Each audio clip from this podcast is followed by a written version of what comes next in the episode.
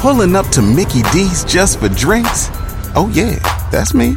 Nothing extra, just perfection and a straw. Coming in hot for the coldest cups on the block. Because there are drinks, then there are drinks from McDonald's.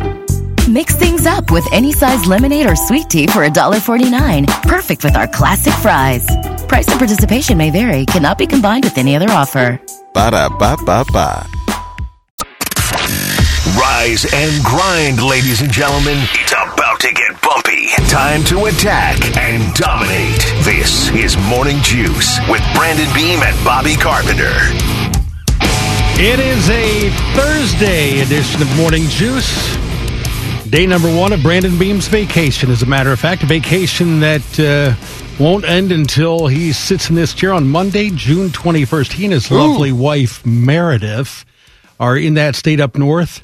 And the last thing I said to Beamer before he left yesterday don't come back here a Wolverine fan. That would be bad. I am Mark the Shark, producer of Morning Juice, filling in for Beamer today. Bobby Carpenter, the Robert Carpenter III is what we call him. He is uh, here as usual. Bodie, Notre Dame fan Bodie, is in my chair this morning as a producer, and we are ready to go. Morning Juice, Bob. Morning juice to you, Shark. I didn't know if we had anything else after that, but that is uh it's exciting, man. I'm pumped to be on with you for the next eight days, Shark. We're gonna book some of your favorite guests. I know some of the guys you love having on, so that's my goal is to always try to make you happy, to stimulate your mind, and so that when you're on the other side of the glass here, you know, looking at uh, young Bodie on the other side and a nice robust chops, you can uh, enjoy yourself, have a good time. You, know, you wake up early every single day but Shark, you only have one more early wake up Mm. uh, after today, and you know, like we said on Monday, there's only four days till the weekend. We are rapidly approaching Friday, which is so exciting, man, for tomorrow. I I just love to be stimulated, Bob. Thank you. I you know I keep forgetting to mention this to you. My oldest son started working at a place called Raquette Lake Boys Camp in New York, upstate New York, in the Adirondacks. Back when he was still in college, and he would go there to make some money in the summer as a water ski instructor. Kept- oh wow! Yeah, he, he kept moving up in stature to the point where about 10 years ago he was working full time year round for the camp. And uh, now he's Oh, a. wait, hold up. What do you do water skiing wise in the Adirondacks in December? Not December, summer. You said year round. Well, no, he would work for the camp year round. You know, they've got to hire a bunch of staff, a lot of people, international staff, but he would go to, you know, colleges in Colorado and all over the country and recruit people to come work for the summers, college kids. He'd go to campuses and everything. Nice. So yeah, and then you know this is an expensive camp. It's a it's you know like eight weeks long. All the uh, wealthy New Yorkers uh, from Manhattan send their kids up to this school, and it's I, I don't know if he would want me to tell you this, but it's like twelve, thirteen thousand dollars for the Yeah. summer. And s- some of these families they send three kids to camp. So it's a yeah, it's a pretty big deal. He's now a school teacher, um, so he doesn't work full time year round anymore, but he still goes every summer. Takes the wife and his daughters there, and they were they were leaving uh, left yesterday, so we had a party for him, kind of a going away party for him on Monday. And my daughter and son in law were there. Jake is his name, and he said, "Tell Bobby." I said, "Thank you." because last week you were talking, it, it may have been uh, on What Has You Juiced, you were talking about signing up to win a bottle of Blanton's Gold. Yeah. You remember that conversation? Yes. Did he do it and win? He signed up, went online, signed up, and he won. Oh goodness! I want to drink of that. By the way. Well, I said to him, "You're gonna you're gonna drink that bourbon or sell it." And he said, and I don't know if this is true, but he said those things are going for like four hundred bucks a bottle right now. Oh, is that I'd say true? maybe even five if you're trying to find the right buyer. Really? Yeah, oh so- yeah, Shark. It's uh it's a robust seller's market out there for some of these elite bourbons. Thanks to the way Ohio does business, you can't find anything here, so it's tough. And with that, man, it's uh, opens up a lot of opportunities on the secondary market. But I, I wouldn't be paying that much for it. But I'd like for him to have it open it up and just allow me to have a little a little drink with a him. A little one day. nip. I think uh, you deserve it for steering him in that direction. What are you wearing today, by the way? I got a hoodie on. Why? What's up? Okay, a hoodie. It's summer. Yeah, but Shark, every day when I work out in the morning, I always put on long sleeves. I I've, I used to make fun of the old coaches that used to do that. Like, man, you guys just don't work hard enough. You have to start sweating. But I wake up, I'm like a little hot usually when I get out of bed, a little sweaty in the morning. With that, I'm like, all right, man, that's all good. Uh, that's just fine. I've got like six or seven hoodies that I rotate through and uh, throw those guys on, get my run going, get like a nice solid sweat, start feeling good about my life. And uh, that's kind of just that's kind of the game plan in the morning, man. I mean, it's hoodie every day. I'll eventually, once I've kind of started ceasing to sweat by probably the you know the third segment, I'll take that off, and I've got like a a little uh, fleece that I put on every day. Uh, before you know, I shower up and everything after the show. I mean, that's kind of the routine of what I get going. But that early morning run and sweat, Shark, it gets you the morning juice Mm. that you need to come out here and get fired up, man. Get get an elite workout. I usually run, I don't know, somewhere between a mile and two miles, and then I dive in whether it's a legs, you know, a little back action in there, uh, backtastic day, um, you know, the little chests and arms, you know, guns, sun's out, guns out for the summer. You just got to figure out how you can get the best workout in the shortest amount of time. That usually involves a lot of movement quickly, and uh, with that comes a lot of sweat. But that's good stuff, man. I'm Well, not going to complain at all. You know, sometimes I forget how lucky we are to be in radio. No uh, stuffy desk job, no ties and jackets. We now, the fan, we now reside in the same building as 10 TV, and I run into Jeff Booth every morning here at the station. He does weather for Channel 10, comes in around 4:15, and I'm wearing shorts and a t-shirt, flip flops, and he's dressed in a suit and a tie, and he says, "Man, should have gotten into radio." So, yes, I do appreciate that we can come in here and look like we just, you know, came back thing. from the beach or the gym. People actually hold us accountable for what we say. He gets up there and can just say whatever he wants and is wrong two thirds of the time, and no one ever complains at all about it. So you know what, Shark? We have to create content. If- I wish I could just look at a board, point to some stuff moving around on it, make some educated guesses, and then be on my way. No one would really care. It's that we're simple. Gonna, yeah, I mean, we're going to drop off some serious knowledge bombs on you this morning. That's what we're all about. Well, you know, in this studio, I'm normally in the control room where Bodie is right now, and I'm in Beamer's studio. We call it the Buckeye Studio, and uh, it's shared by all the on-air hosts. And you know, you, you can remember from uh, being downtown, Rick Rodati would keep the temperature at about 50 degrees in the studio. And I turn it up on him because I would be freezing. Yes, it is freezing in here, and I'm uh, I, I'm not going to lie to you. My nipples are a little hard this morning. So Of course. I cold. in here. mean, I, I guarantee that studio is probably 54 or 55 degrees. Now, you have to keep it cool because of the equipment, and I completely understand that. But there's a point in time where I cease to be able to function at a high level because my body has turned all of its energy toward preserving uh, my life's uh, preserving my life in in my my my necessary systems for survival. Part of that being the ability to warm myself. right. um, and that's probably one of the most important things is body temperature regulation. You get too hot, too cold, you're done. Breathing and blood circulation are probably the next two that are right in there. All three of those combined. And and speaking into a microphone doesn't fall under those essential tasks. And so what happens is is if you're going to do that and place my body, it's all of a sudden I'm not going to be able to think anymore because your brain, your body tells your brain like, listen, dude, I'm not giving you any energy. You just sit there and be glad that I'm saving your life, even though you're over here shivering trying to stay warm. If you're that smart, why wouldn't you just walk out of the room? Do we have that on tape? I love that segment. I want to air it. All right, it is June 10th in the year of our Lord 2021. Time to get smarter. Morning Juice presents Today in History. Here's your professor, Bobby Carpenter. All right, Shark, I know this is one of your favorite segments, so mm-hmm. I'm pretty excited to deliver it to you today and see what we've got going here on this June 10th, 2021, 1829.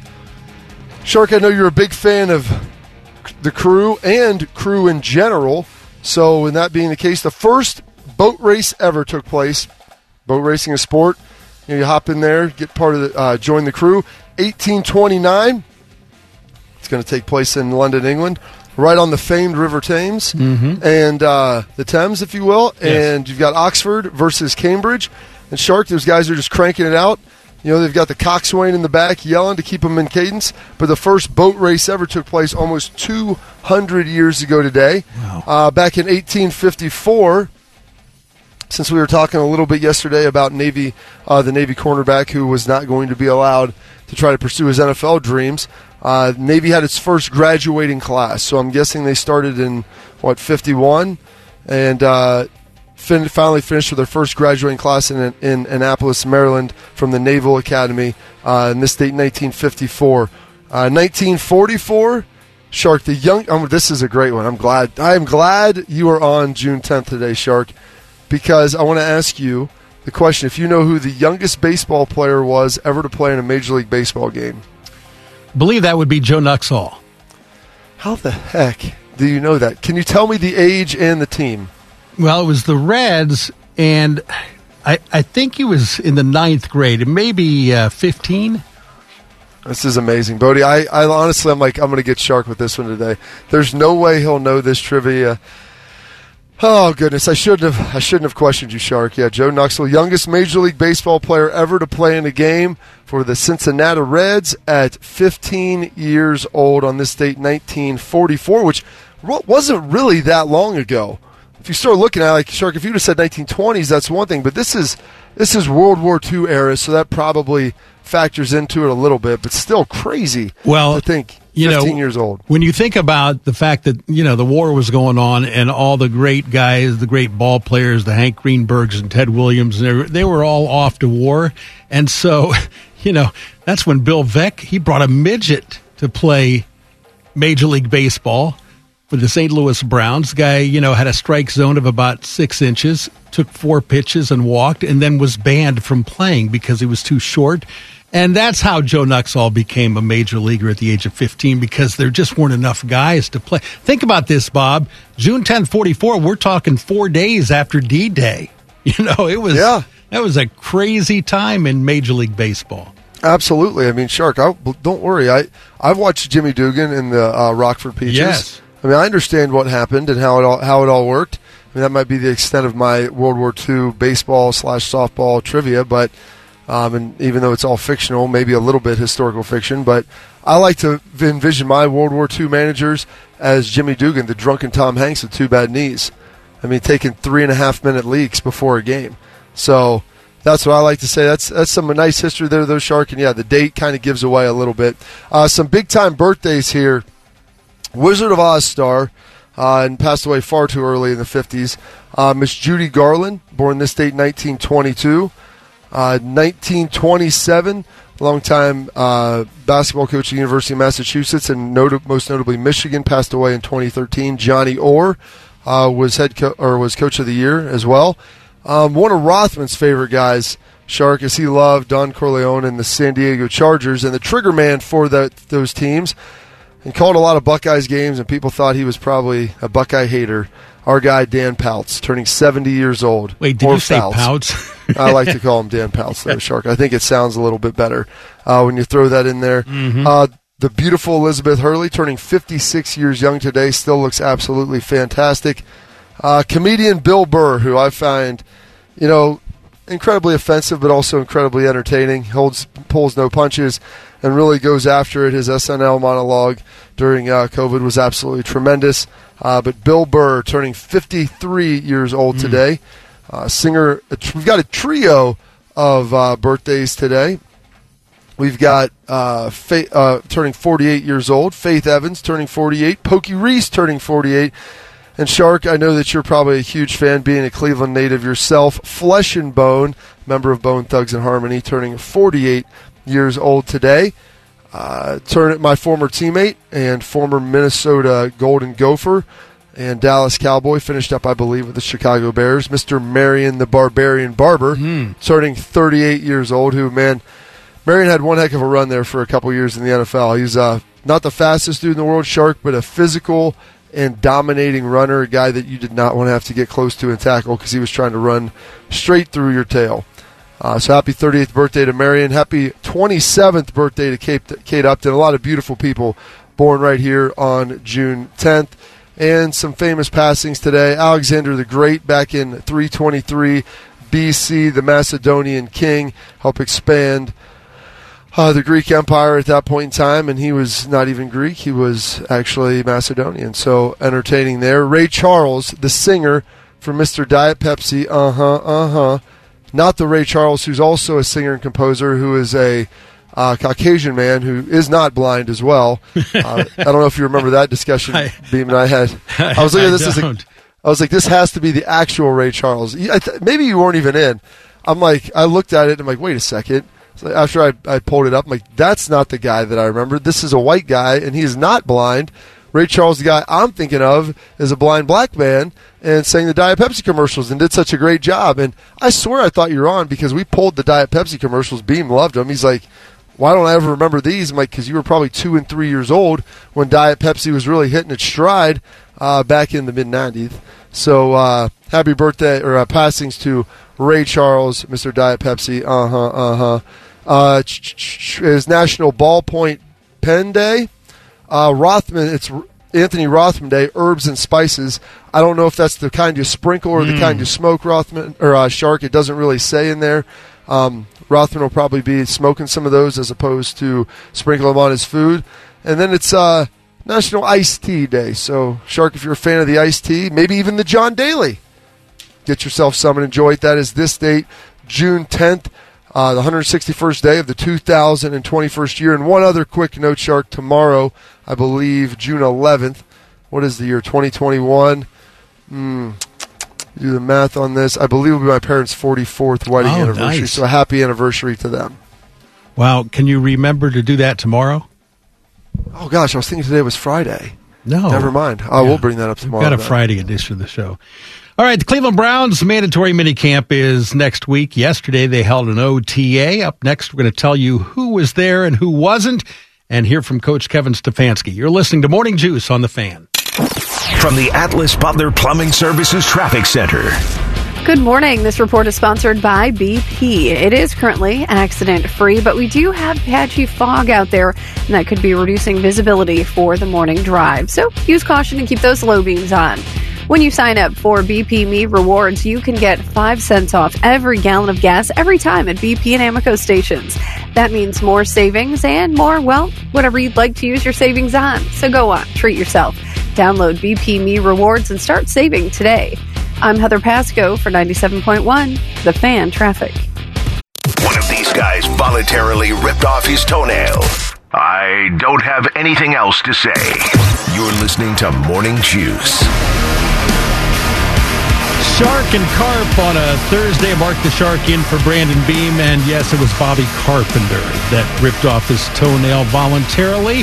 Your Doppler 10 forecast warm, humid today. An afternoon shower, high 83 tomorrow. More of the same, 82. Chance of some showers. We like to call it June weather. B I O P I C. Do you call that biopic or biopic? Biopic. Biopic. That's what Uh, I would go with. Okay. Um, you were talking about uh, Ray Charles. Yeah. Um, please tell me you saw the movie Ray, Yeah, of course I did. biopic. I mean, the biopic with Jamie Foxx. Won an Oscar for that. Yeah, Jamie Foxx did a fantastic Yeah. job in that. Very good. I think it was the same year or around the same time that the Johnny Cash biopic came out. Um, and I loved Reese Witherspoon. I think she won an Oscar for her role as June Carter Cash in that. The you know I I've really enjoyed the fact that they've started going back, you know, and whether it's uh it was oh gosh what the heck is the Queen movie called? Uh, The Queen. no, Are you talking about Queen Elizabeth with uh, Helen Mirren? Bohemian I'm Rhapsody. Yes, Bohemian Oh, Rhapsody. that Shark, I'm not talking about Freddie Royals Mercury. nonsense. I got do you. I, Shark, do I look like somebody who cares about the Royals much? No. only to make fun of them. That's really about it. But I, I've really enjoyed that. You know, Elton John wasn't quite as good, but the fact that they've gone back on a lot of these famous singers, some dead, some still alive, and really opened up the window and to kind of see how they lived and for the most part, you know, how they came to be, what they ac- actually were and, you know, life through the 60s and 70s. And for people that are younger, I mean, like myself and anyone younger than me, they had no idea what that was all about and what was happening and what was going on. So it's a great window into history in an entertaining way. I'm a big believer, Shark, that we need to learn about history, understand what happened, and understand the realities at the current time. And believe me, we're in different places as, a society since you know since then. But understand kind of what was going on at the time and what the public sentiment was. So there's a lot going into that, and I've enjoyed the fact that we've taken these looks into these famous singers and, and movie stars, whoever it is, their lives, and they've done it in a really entertaining and in a very talented way. And so it's it's made for some terrific cinema. Because I, I love watching that stuff and learning something about people that I, I love their music or I love their work and get to learn something about them. Shark, you know, being like I said, little little entertainment, little education, all blended into one. That's what we try to do here on the Morning Juice. By the way, Yeah, well, and they've gotten so much better in recent years because in the old days, you know, when they had uh, William Bendix playing Babe Ruth in the the Babe Ruth story, it was awful. It was just awful acting, and most of those biopics were bad. But the, I mean, Ray was terrific. And so was uh, what was the Johnny Cash Walk the Line? Walk the Line. Yeah, I mean those are those are really good. Bohemian Rhapsody. How about John really. Goodman as a Babe Ruth? How's that yes, sound? how about that? Whammer. No, no, that was Whammer was in the natural. He was Babe Ruth, but what was the name of that movie? Wait, the Babe. The Babe. Yeah. I mean, Babe was about a pig. The Babe was about Babe Ruth. By the way, let me clear this up because I, I want to apologize if um, I said midget in the last segment. Oh, short person. It- Little we- person. I okay. Well, when I said it, I was talking about Eddie Gaedel, who, who batted for the St. Louis Browns back in the 1940s during the war. And I looked up at Bodie, and he kind of gave me a strange look, and I thought, oh, maybe I'm not allowed to say that anymore. So, uh, yeah, short people. Well, that's that's what he's called at the time. I mean, Shark. That's Yeah, what I talked at about. the We're- time, it was, yeah. We're, we're, we're moving on. It's all good, man. All, all absolutely good. No worries. Cleveland Browns chief of staff Callie Brownson was in court this week. She was allegedly driving 55 at a 35 mile per hour zone two weeks ago when she was pulled over. Police arrested her after she tested for drunk driving, had a blood alcohol content of 0.215. That's mm. more than two and a half times the legal limit in Ohio. Brownson pleaded no contest in court. And yesterday, Browns coach Kevin Stefanski addressed the situation with reporters. Yeah, as you guys know, uh, extremely disappointed. Uh, we take these things very seriously. We're working with the league uh, on appropriate discipline. Uh, Callie's obviously very remorseful, and uh, she's going to learn from this, and, and we'll support her along the way. First, I'll tell you, she is suspended. Uh, when it comes to the, the, the rest of the discipline, we're working with the league on that.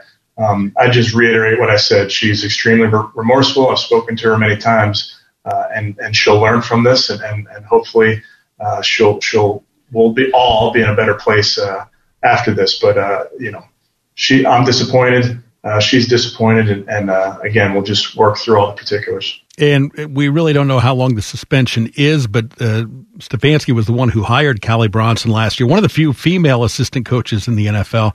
Uh, Bob, male or female, the NFL is going to hold you accountable. Oh, they don't care, man. Like, I mean, you go look at some of the things that have happened and some of the GMs, and it'll be interesting to see. But oh gosh, the GM for the Cards, I can't think of his name off the top of my head. You know, he's had a couple DUIs. I mean, there's Isn't it Steve Keim? Is that something? Yeah, right? Steve Keim. Man, Bodie, And then I think you he tried to drop like it. a do you, do you know who I am after like trying to say he was a player. So I, I don't know. There's some craziness there. But yeah, these guys, the NFL doesn't care. I mean, it doesn't matter if you're going to do this. They they come down hard on players, and this is what what's changed, Shark. Since they started coming down on players, they have to come down hard on the coaches and the management because you, you're trying to sit here and tell me like, well, we hold you to a high standard as a player. Well, you should hold the people in the management positions to an even higher standard. You know, they're more mature. They should be examples for the players. They need to be above reproach. If you're going to sit here and issue edicts and tell us to people what they can and can't do, so it's it, this is going to be a little bumpy situation in Cleveland. I'd like to. I mean, listen, forget to hearing what Kevin Stefanski says has to say about it. Get Callie out there. Now, I know she probably didn't want to talk for the legal aspect of it, but I mean, that's that people answer their own questions, man. If you're going to sit here and do these things, like, you know what? Make mistakes, go out and you got to face the music yourself. So I'm sure at some point she may be back in front of the cameras and those questions will be asked. But Shark, I would anticipate, you know, a, a fairly lengthy suspension and something that's fairly punitive because he said the, all DUIs are not created equal. Blowing a point two is a lot different than you know bar- barely blowing over a point one. I mean, you're you're doubling it up now. So uh, that's there, there's there's mistakes, and then there's some, you know something that's a little more severe. So thankfully, no one was hurt, which is the biggest thing of this. Uh, and like Kevin Stefanski, Stefanski said, hopefully she'll learn from this uh, and moving forward. This, but Shark, the fact that this is the biggest distraction the Cleveland Browns have had this offseason, I think speaks volumes to where they are as a franchise. Well, you can see that video, Bob, if you want to. You said you wanted to see some video. Uh, go to YouTube. They've got the the. I want to see her come to the I camera. know, and no, I know, but they've about got the cruiser cam there. Perfect. and uh, you can see her uh, in her inebriated state. Anyway, the uh, Browns don't have their mini camp until next week. That's mandatory, of course. Yesterday's OTA was voluntary, so a bunch of guys didn't attend, including Baker Mayfield. Um, backup quarterback Case Keenum was there. Last year's first round draft pick, Jedrick Wills, he was there. Receiver KhaDarel Hodge. Two new additions to the secondary cornerback Troy Hill, safety John Johnson also showed up. And Bob, this kind of feels like um, it feels a little political. Like, did you get vaccinated or not? The president of the Players Association is Brown Center J.C. Tretter, and he has recommended that his teammates not show up to voluntary workouts. So it almost feels like you know, you're a scab if you do show up, like you're crossing the picket line or something. Well, it's tough. It's putting him in a tough spot because he's the president of the Players Association, and then you know Baker, you know, wants to be a leader for his team and also you know be a leader within the NFL. He's going to listen to what this guy says. Um, uh, it's my understanding. Uh, most of the defense, I believe, has been showing up. Is that correct, Yes. Shark? Yeah, in fact, they so- had at the last OTA, they had 55 guys there, most of the defense. Yeah. Yeah, and so most of the defense, you get some of the offensive linemen there to work on some technique stuff. It's good that Jedrick Wills is going, but Baker's got Landry, he's got you know Odell. Those guys have been like working together themselves somewhere, so that's great. Go work by yourself, get it done. You know, you have to show a strong face. Yeah, there's a political tie an element to it. You know, as far as the union versus the owners and everything. Basically, what it comes down to, like the players don't want to do these pointless OTAs for you know, four or five weeks now. Like, and I've said this, like, you want to condense this thing down, the off-season program, have it available for guys to go and work out. Don't, here's you can't, it has to be an availability. It can't be voluntary because voluntary has turned into mandatory. So if guys want to come and work out from, you know, March, you know, through the end to the training camp, they have the ability to do that. And there's going to be stuff there. There's no attendance taken, no of this and that. There's not going to be any structured team activity except for maybe like a three week period where you come back and you have three or four OTAs a week, you know, capped off with a mini camp and you do that over, I don't know, 14, 17 days. And then guys can get back out and they can go back to either just working out and working on their bodies without taking some of these meaningless reps, or they can go back to where they live because a lot of these guys don't live in the places that they train, uh, that they play. And that, that was the case with me. I, I enjoyed getting back to work with my teammates. Always enjoyed going there and working out with them and being a part of that. And you know, in the off season, it's when you have a lot of camaraderie. You're going, you know, you take a weekend to go on vacations together. You're going out on a boat together, having dinner with your family, wives, barbecues, all that stuff, and that's all well and good. But ultimately, I just wanted to get back to Columbus, Ohio. And so I could come back here, I could see my family, see all my friends who I played with at Ohio State, who are playing in other places. You know, we could go out and hang out. And so, you know, I can do that and train here at a much nicer facility at Ohio State and then go on to training camp. And I put it on myself to get myself ready to know what I needed to do. And so a lot of guys now are getting to this point where they realize last year, Shark, they didn't have OTAs and everything went just fine. It is a Thursday, and that means it's time to go dealing with Rick Ricart as we pick our players of the week. That's next on Morning Juice here on The Fan. From the Atlas Butler Plumbing Services Traffic Center. This report is sponsored by J.C. Penney. Make way for Father's Day at the Friends and Family Sale. It is still accident free, but with areas of fog, you'll want to use some caution out there today. And keep in mind, construction has the Broad Street ramp to I 71 northbound closed. Make way for Father's Day at J.C. Penney's Friends and Family Sale. Save big with an extra 30% off coupon and score the hottest styles. Plus, find the perfect gift for your number one guy. Get dad cool tools for the grill, fun novelty gifts, and more. Sponsored by J.C. Penney. I'm Heather Pasco for 97.1, The Fan Traffic. Wake up and smell the smelling salts. This is Morning Juice. Bark the Shark, Bobby Carpenter. It is Thursday morning, 639, and that can mean only one thing. Morning Juice presents They're Dealing. Sponsored by Ricart. Always great to check in with uh, Rick Ricart. Good morning, sir. Good morning, sir. You know, it's a crazy time right now in the housing market. There's uh, very little inventory out there. So when a house goes up for sale, there are like 25 offers for it. And I've had people putting stuff in my mailbox that they want to buy my house. It's not for sale, but they want to buy my house because they there's nothing out there. I talked to my daughter last night, Rick. She's getting calls about her car. is is inventory Yeah. low in the used car world? Um, it's it's getting very tight. You know, the the production problems on the new side have slowed that down. Which, with lower supply and there's a lot of demand right now, low supply, high demand in the market, it does create for uh, some additional values and some higher demand for these used cars. So. Yeah, not, not to go on a business spiel or anything, but if it's if you have something to consider trading in, trade-ins really are at an all-time incredible high, and it makes it so uh, whatever you're buying, new or used, you're going to get a phenomenal deal. So, um, and and a lot of people don't know what their cars are worth. So you have like I'm getting text messages about selling my house. Like what?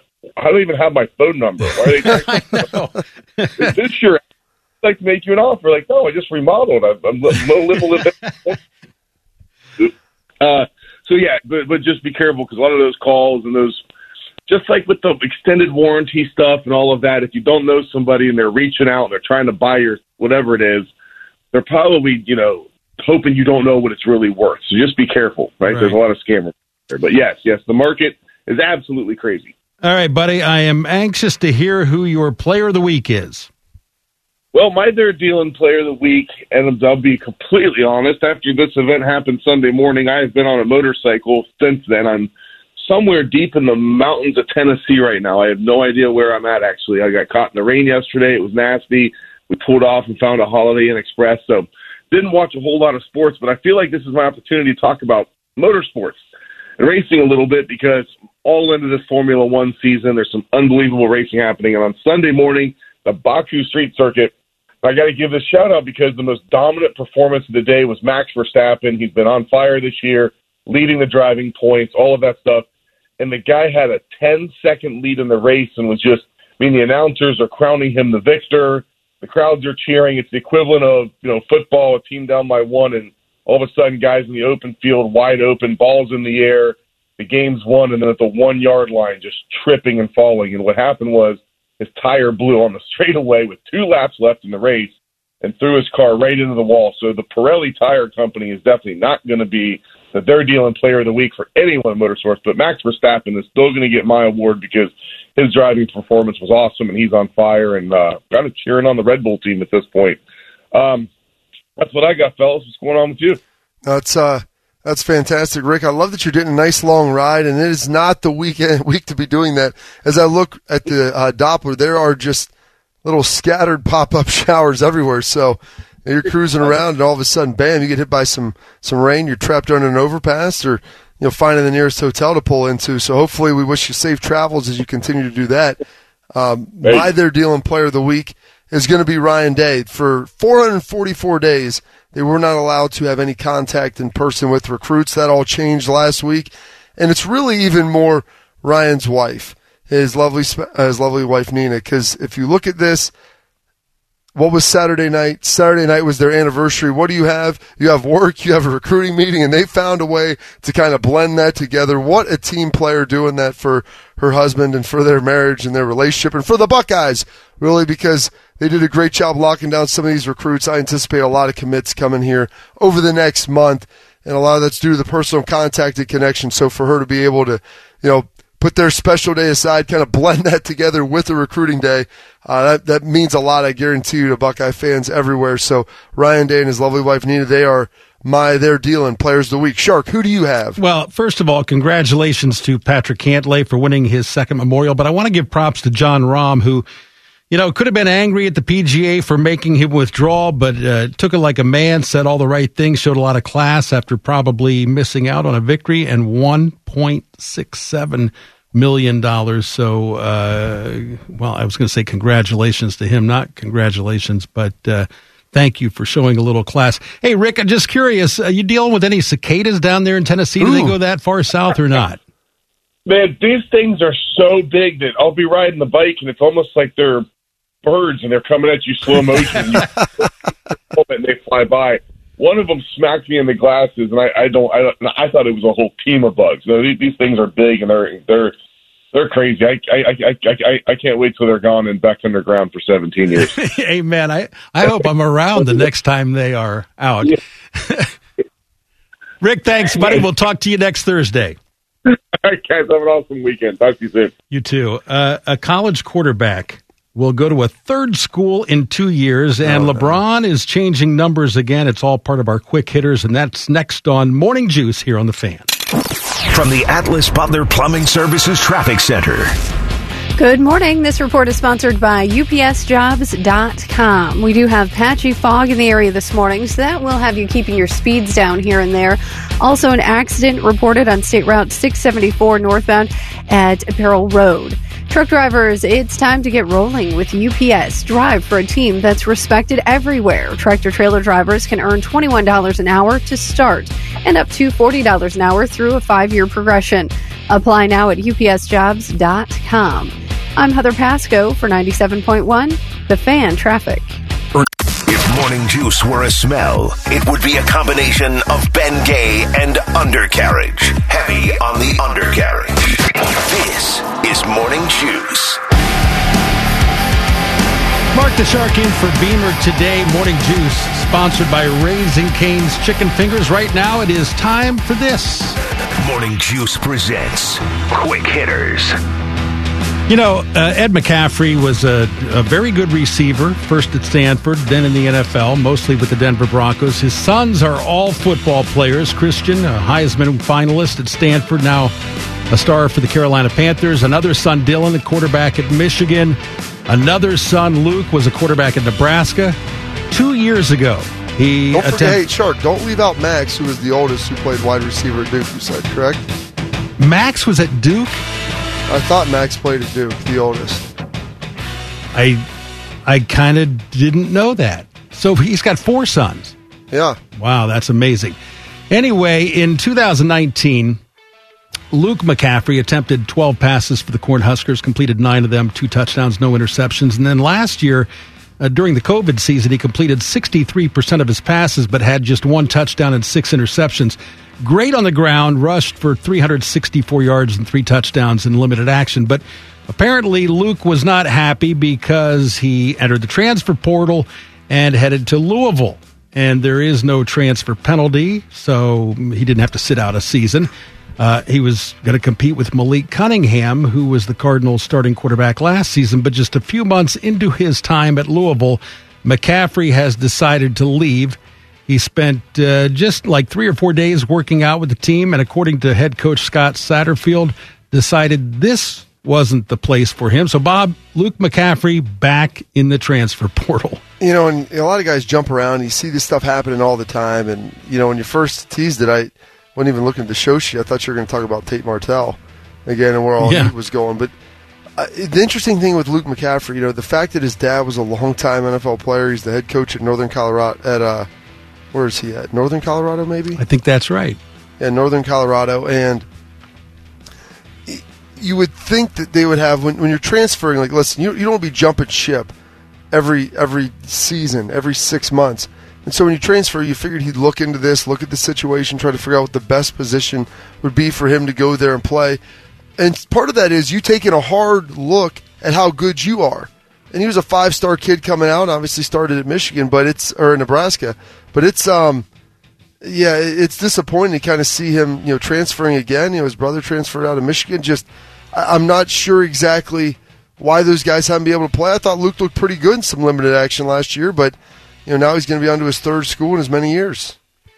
Yeah, I uh, y- you would think coming from a football family, his dad would would give him some good advice, and maybe his dad is advising him. But man, how many times, how many different colleges you going to play for until you find the right fit? It, it seems kind of ridiculous. Uh, LeBron James wore number twenty three in high school at Akron St. Vincent St. Mary because he loved Michael Jordan while growing up, as most kids did, and he still wore 23 when he was drafted by the Cavs, but his Olympic number for Team USA was six. And when LeBron went to the Heat, he wore number six for those four seasons. When he came back to the Cavs, switched back to 23, and he kept that number when he signed with the Lakers. And LeBron actually was going to give it up, the uh, number 23, to Anthony Davis when AD came to the Lakers, but Davis said no, he was going to switch to number three. Now James is switching back to number six with LA. And not really sure why, because uh, the unibrow says he's keeping number three. He's not going to take 23. Uh, Bob, any any theories on why LBJ would want to switch again? You know, I don't know, man. Like you said, he went with six to the Heat, and you understand. Okay, it's new team, new number. Okay, I got that. Um, I I don't know what am I chasing MJ six titles? Is there some significance to it? Like I've never understood, you know, the the, the swapping of the jerseys like this mid career. I mean, if you want to make it do it once, and then he went back to 23, 23 is available with the Lakers. He was wearing it. If you wanted to give it up to AD, I understand that, but I don't understand at all why he would be doing this now. You know, and, and people are like, oh, everyone should be worried. He's going to be on a tear. I'm like, it's a number. It's not the super. it's not. It's not Iron Man, Tony Stark suit. Okay, it's just the jersey. It's just the number. It, and I understand there's an attachment to it, and believe me, I'm as attached as anybody to some of the numbers I had. But listen, man, it's not going to make that big of a difference. The Indiana Pacers lack of patience is showing. Nate McMillan was the head coach there for four years, led Indiana to the playoffs every season, but couldn't get out of the first round, so he was fired. The Pacers hired Nate Bjorkgren.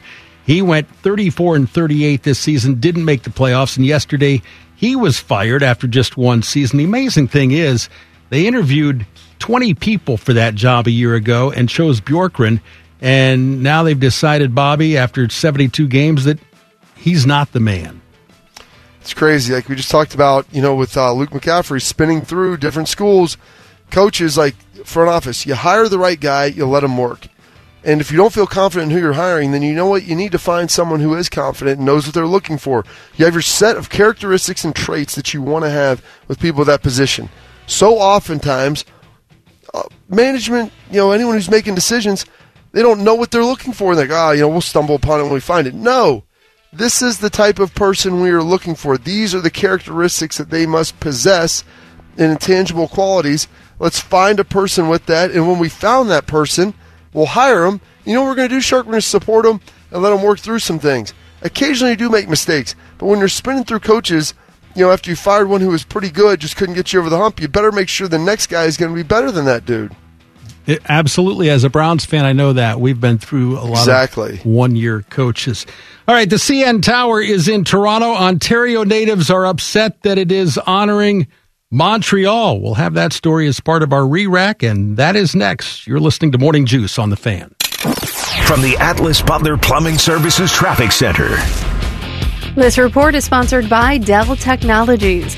We do have patchy fog and an accident on Winchester Southern Road, northbound at Peril Road. Use caution and watch for delays in that area. Sometimes it feels like the course keeps changing right before your eyes. Dell Technologies advisors have the tech solutions you need to help your business get out in front and stay ahead of the game.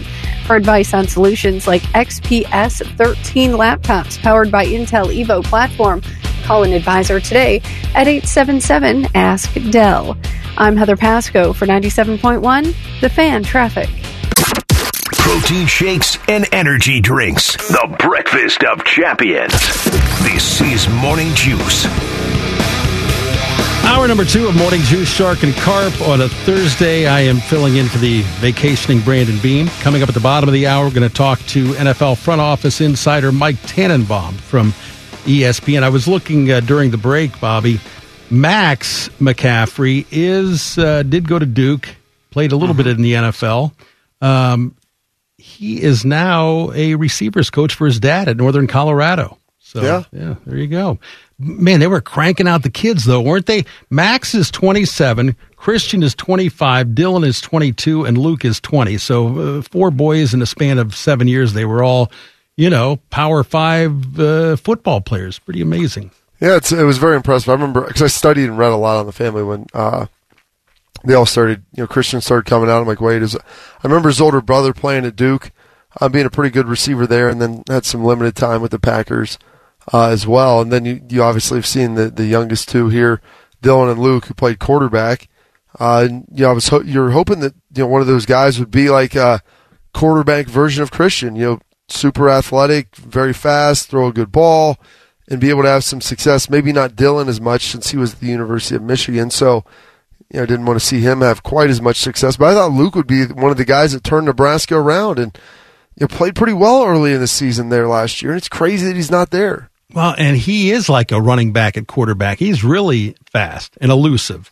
Um, yeah, I, I, it, it's bothersome. I am all in favor of players being able to transfer at least uh, one time without having to sit out, but I just feel like there's, um, you know, come on, you've got to make better decisions than that. If you're going to pick a school, pick a school and and uh, embrace the competition. Don't run from it. Anyway, um, it sounds a little bit like the Carpenter family. Sure. Right? Well, yeah. You got I mean, three of them, and any of them going to play football? Uh, the boys, yeah, Yeah. yeah. They, the oldest one plays right now. The younger one plays flag. My four-year-old, I mean, he's just running around being a crazy little animal. So, yeah, I mean, they'll they'll be in there. I mean, my brothers all played football. We we all end up doing that thing. So we're eight years apart from top to bottom. Not quite on the McCaffrey uh, game plan, but you know, it was it was fairly fairly close, if you will. So you're kind of familiar. That's why I like studying with them. I'm like four boys, man. All right, let's let's dig in and kind of see see what they've got going here. And it was awesome. Their family, uh, Ed's wife, I can't think of her name off the top of my head. She played s- soccer, I want to say, at Oregon or Stanford too, maybe. And maybe it was her. uh, It was her dad who ran track at Oregon. I want to say he was like silver medalist in the Olympics in the hundred meter or two hundred meters. So I mean, you, you got a lot of speed coming there. So that's absolutely uh, terrific for them, and that's why their boys are such such good athletes. Shark and you know, as I say that, I'm, I'm walking back in from break. I was going out making getting the water and get some coffee. You know, we've had all this. Uh, uh, you know, we had the water on Monday, so we're four days out. You know, still trying to get all the, the blowers and the dehumidifiers and everything to make sure all the water's pulled out of the floors and you know, so there's not molding and everything. But it sounds like an airport tarmac, like in my living room. Given the number of fans and like dehumidifiers, it, it's insane. So I. I walk out there and I'm just like depressed. There's so much wind blowing around, and I don't know what's going. Don't know where I'm at, and then then all of a sudden it's like, like you can't. You could couldn't even talk on the phone in there if you wanted to, let alone hear somebody. That's painful. Uh, back in, I want to say 2018, it was opening day of the NFL season. I'm getting ready to sit down and watch the Browns and Steelers game. My wife is going bowling with some of her friends that day. She's leaving, but she, she went downstairs in the basement to get something and said, Mark, my ankles are up to water. The sump pump had conked out. We had big storms that weekend, and the whole basement was flooded. I feel your pain, man. The the the um, mitigation guys came in, and we're talking about turbocharged fans. These things are enormous and make Oh, yeah. so much Tur- noise. And they had like twelve of them in my basement drying that out. It was a nightmare, though. Got the basement dried out, I think, for the most part. Still working on the kitchen there and making sure that's good. But it's uh yeah, it's it's been a been a trying three days as we're trying to navigate this process and it will be a long road ahead, Shark, as we start looking at what we're gonna have to do to bring our house back to where it was. So Right. still have some holes, you know, some nice giant holes in the ceiling in the basement and in the living in the kitchen. So fantastic. By the way, Lisa McCaffrey, Yeah. Stanford University. Okay. She went there with with her uh, future husband Ed. Apparently. All right. Before I forget, let's do this. Keeping you informed about what's trending this morning. It's time for a little re-rack on Morning Juice. Sponsored by Billiards Plus, the best selection of pool tables and the best service in Central Ohio. Bob, I saw that our our old buddy Brad Shaw has been hired as an assistant coach with the Vancouver Canucks. I remember when we had Jeff Svoboda on. It was before uh, Torts left. It was towards the end of the season. We knew that he was going to be gone, and I I, I remember. Um, of course, uh, Jeff is the Jackets insider, and we were talking about potential candidates to replace Torts. And among guys on the staff, he thought that Shaw would get an interview. Um, instead, the Jackets cut ties with him right after uh, Tortorella left. So Shaw ends up in Vancouver.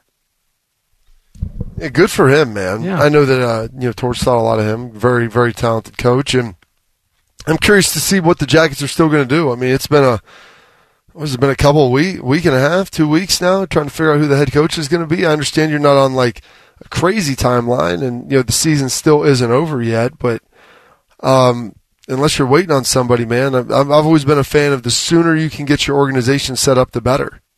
Well, and I think Brad Larsen is going to get an interview or has gotten an interview. So uh, I don't I don't know that they would uh, promote from within. Maybe they just want to you know start from square one. But we'll see how that stands. Um, the CN Tower sits in downtown Toronto. Been to the top several times. An incredible structure. They've got one of those you know glass bottom floors, so you stand on it, looks straight down uh, a thousand feet or whatever it is. Anyway, CN stands for Canadian National. It is the Canadian National Tower, and I guess it belongs to all of Canada, but it's associated with Toronto and, and Ontario. Anyway, much like the Empire State Building in New York or even the LeVeque Tower here in Columbus, they they'll, they'll shine different colored lights on the towers at various times. Could be oh, it's like they do down to, down here, you know, Yeah. Shark. could be orange and black at Halloween, could be, you know, red and green at Christmas, whatever's going on. The CN Tower this week was lit up in red, white, and blue, honoring the Montreal Canadiens. Who Oh, I thought it was honoring America. no, it was greatness. no, it was honoring the Montreal Canadiens who have reached the conference semis in the NHL. And if you know anything about Canada, you know that it's like two different countries up there. You've got the French speaking part, like in Quebec, and then the English speaking part of the country, and the two sides really don't like each other. So you can imagine how Toronto residents feel about honoring, you know, Montreal's hockey team in Right downtown after, Toronto. after Toronto got bounced. Yeah, after Toronto not happy got about bounced. that? Yeah. And yeah, Twitter lit up. One guy said, This is insane. It's like New York lighting the Empire State Building in Red Sox colors. Um, I, I'd kind of like to make the analogy. I, I'd say it's like lighting up the LeVeque Tower in Columbus in maize and blue. Same country, different states, much different states. Shark, why don't we have your wife on, who is Canadian and a subject matter expert on this, to kind of break down the classic Canadians versus the French Canadians, and we can talk about this. I think that would be fascinating. That everybody would like to dive into it to understand the real animosities there between the two parts of the country. It's amazing. The first time uh, when I was dating her, we went up to uh, Canada for. She's from Chatham, which is, um, gosh, it's only about an, an hour north of Detroit, and I met her grandma on her 80th birthday. Went up there for a party, and the topic came up about Montreal or Quebec or something, and she threw out a few expletives about those people. They it's like a civil war up there. They do not like each other. and that's it's awesome. Yeah, it's it's uh, it's a crazy thing. Toronto and Montreal, you you understand that rivalry. Um, yeah, I would not want to be in Toronto honoring the Montreal Canadiens. See, that makes me feel good, Shark, because like you look at all the problems and some of the division in our country and some of the issues that we have, and knowing that there's massive problems in other countries that people think are more civilized or they would never. This would Canadians are so nice. This would never happen. I can't imagine them not liking each other. False. They have issues too. Everybody has issues. That's the reality of the world. You just don't know other people's issues as intimately as you know your own, and so you just assume they don't exist. So that is that is absolutely fantastic, Shark. Thank you for providing me that window into the Canadian life, which you, I mean you married into now, so you're like half Canadian, I think. You know, you drink a lot of uh, PBRs um, and eat the maple syrup. I mean, that's really Canadian bacon. You a fan of Canadian bacon or real bacon? Real bacon. Come on, I'm an American. I don't know. I mean, you married Real- a Canadian. I thought you might be slowly converting. She's You know? converted. She's a true-blooded American now. Okay. Yes. Speaking of that, true blooded Americans. So I did some research. You mentioned uh, it, um, we were talking about Luke McCaffrey transferring again Yeah. uh, from Louisville.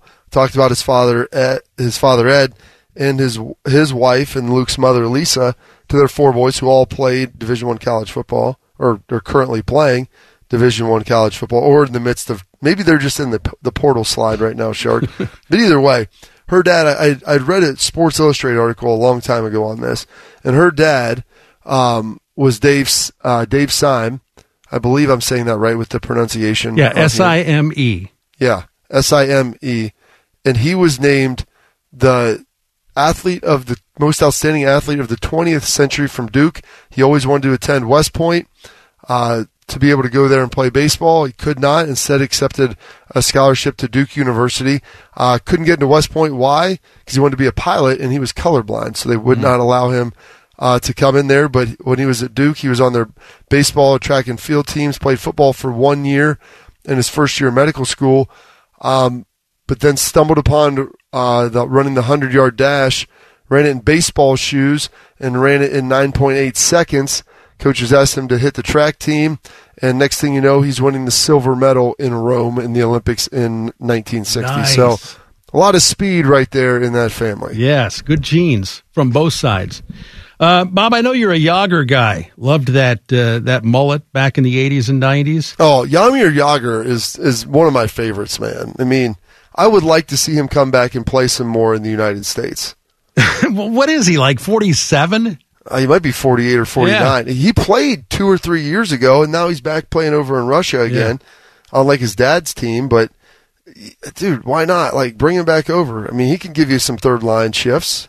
I didn't even know this until the story came up this week, but Jaromir Jagr earned more money playing in the NHL than anybody in history. $129 million. He played for like 25 years. Right. Um, he has now been passed. Sidney Crosby, another Pittsburgh Penguin, has now made 129 million plus. Alex uh, Alex Ovechkin is third all time at 123 million. He's still playing, of course. Rounding out the top five, you've got Shea Weber, the longtime uh, Nashville defenseman, now with Montreal. Um, let's see, 120 million for Shea Weber, and then Vincent Lecavalier, who spent most of his career with Tampa Bay. He's now retired. Um, he's fifth. Anyway, Bob, this is just hockey earnings, nothing else. And Sid the Kid, you know, he's not close to retirement, so that number's going to go way up. Yeah, I mean, those guys make a ton more today than Jaromir ever did. But Jaromir Jagr, like he bounced back and forth between the KHL, the NHL later in his career, but he played for so stinking long, and he has some of the best hair you're going to find. I mean, that dude rocks that hardcore mullet like it's going out of style. Uh, he is one of the first guys that kind of got me into hockey because watching him skate around in that flow, just hanging out of there, and his crazy Russian self. I, you know that he's a, a Russian madman. I mean, there's there's no doubt about it. No one else would still be playing hockey at 47 years old. Uh, so he was the guy that kind of got me into it in the early to mid 90s. Him and Lemieux. I mean, we didn't have the jackets back then. Oh, I And- thought you meant got you into growing your West Virginia waterfall. No, man. I, I, that was Pat Tillman. That was just growing Oh, long hair. okay. I never had like a full on mullet. My You- brother, when he shaved, got his hair cut, he shaved into a mullet for a couple days. I could, I never did that. I just got it cut off and uh, rocked it like that. So it was all good. The Ohio State football team got a graduate transfer yesterday and made an offer to a quarterback who just finished his freshman year of high school. We'll discuss those topics next on Morning Juice here on the Fan. From the Atlas Butler Plumbing Services Traffic Center. Good morning. This report is sponsored by Sweet Peet. We do have an accident on Win- Winchester Southern Road, northbound at Peril Road. Use caution in that area. Otherwise, things seem to be moving pretty well so far for the early commute. Sweet Peet, the all purpose composted mulch, is organically formulated to nourish root growth, beautify landscapes, and naturally balance soil chemistry. One product, so many uses. If your soil is alive, your plants will thrive. Find a neighborhood store at sweetpeetohio.com. I'm Heather Pasco for 97.1, The Fan Traffic. Rising, grinding, and hitting the fairway by 9.30? Hang on, did Bieber write this? Now back to Morning Juice on the Fan. Beamer just might be on the golf course this morning. Not sure. Oh, there's no way. Not right now. Not yet. No. I, uh, I would say not. Listen, this is his first day of sleeping in Shark. He got up to Michigan. I saw him tweet out a picture of him sitting there, looking at the lake, having a drink, and it was sunset. And I'm thinking, okay, he's probably going to turn in early.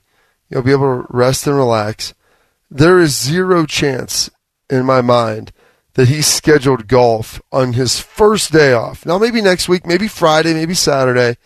But dude, you get up there after driving six hours, you want to settle in, have a drink. Frankie says relax, go do it, hmm. and go to go sleep in for your first day. When you're waking up at you know before five o'clock on a consistent basis, you'll want to sleep in. And when I say sleep in, I mean to like seven thirty or eight. Uh, yeah, when I when I sleep in, it's like four o'clock. Yeah, that's sleeping in for me. On the weekend, it's rough. It's a it's a hard lifestyle to get used to. Anyway, Beamer is in that state up north for the next week and a half. So I'll be filling in for him. The daily fan poll sponsored by Ricart Hyundai. Today's fan poll 97, uh, 971thefan.com, or you can just go to Twitter.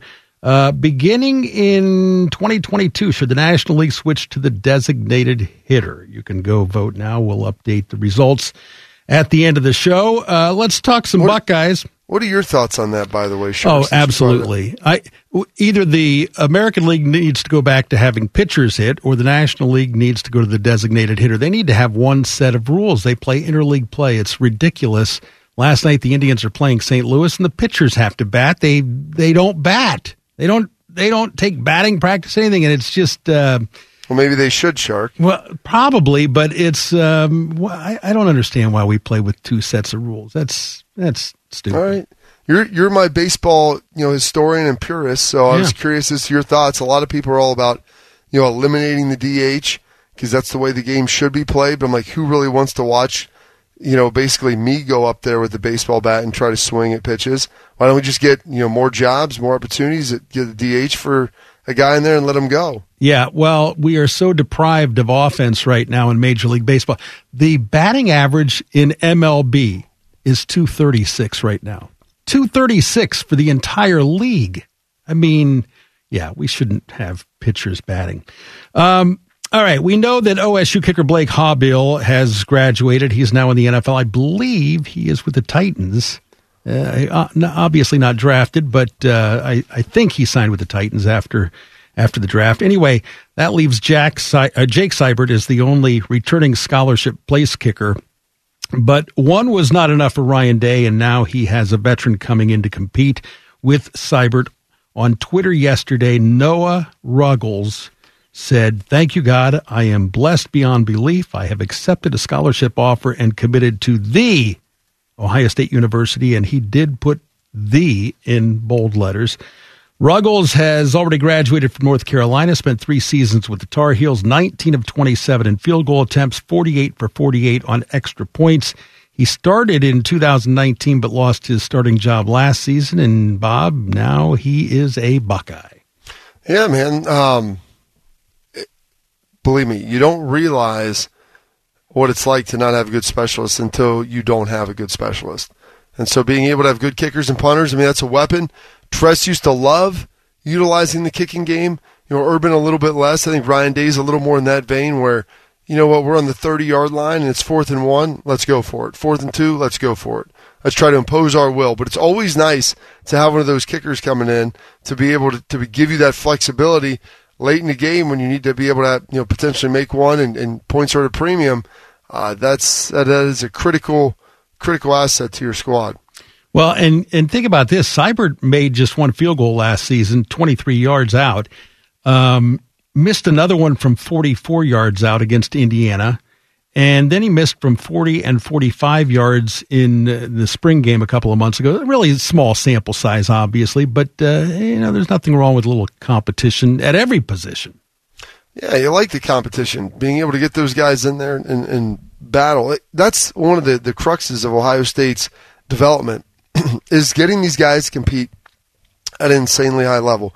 When you get them to compete uh, against each other, you're going to make bring out the best in everyone. And so some guys, you know, they don't want to compete, and that's that's what the worrisome thing is, Shark. And so as I stand, take a couple steps up onto my soapbox right now, that's the worrisome thing that we're creating in society. I'm a big player or a big fan of player mobility and an advocacy, an advocate of allowing them to make their own choices, and they should be able to transfer and this and that. But there is a large part of me as well that I look at some of these uh, things that happen and some of the situations and guys just transfer. I'm like, you know what? Are you transferring because you know there's a situation there that isn't the best for you? Are you transferring because you know you just weren't handed a job and that you may lose a competition? Like, which is it going to be?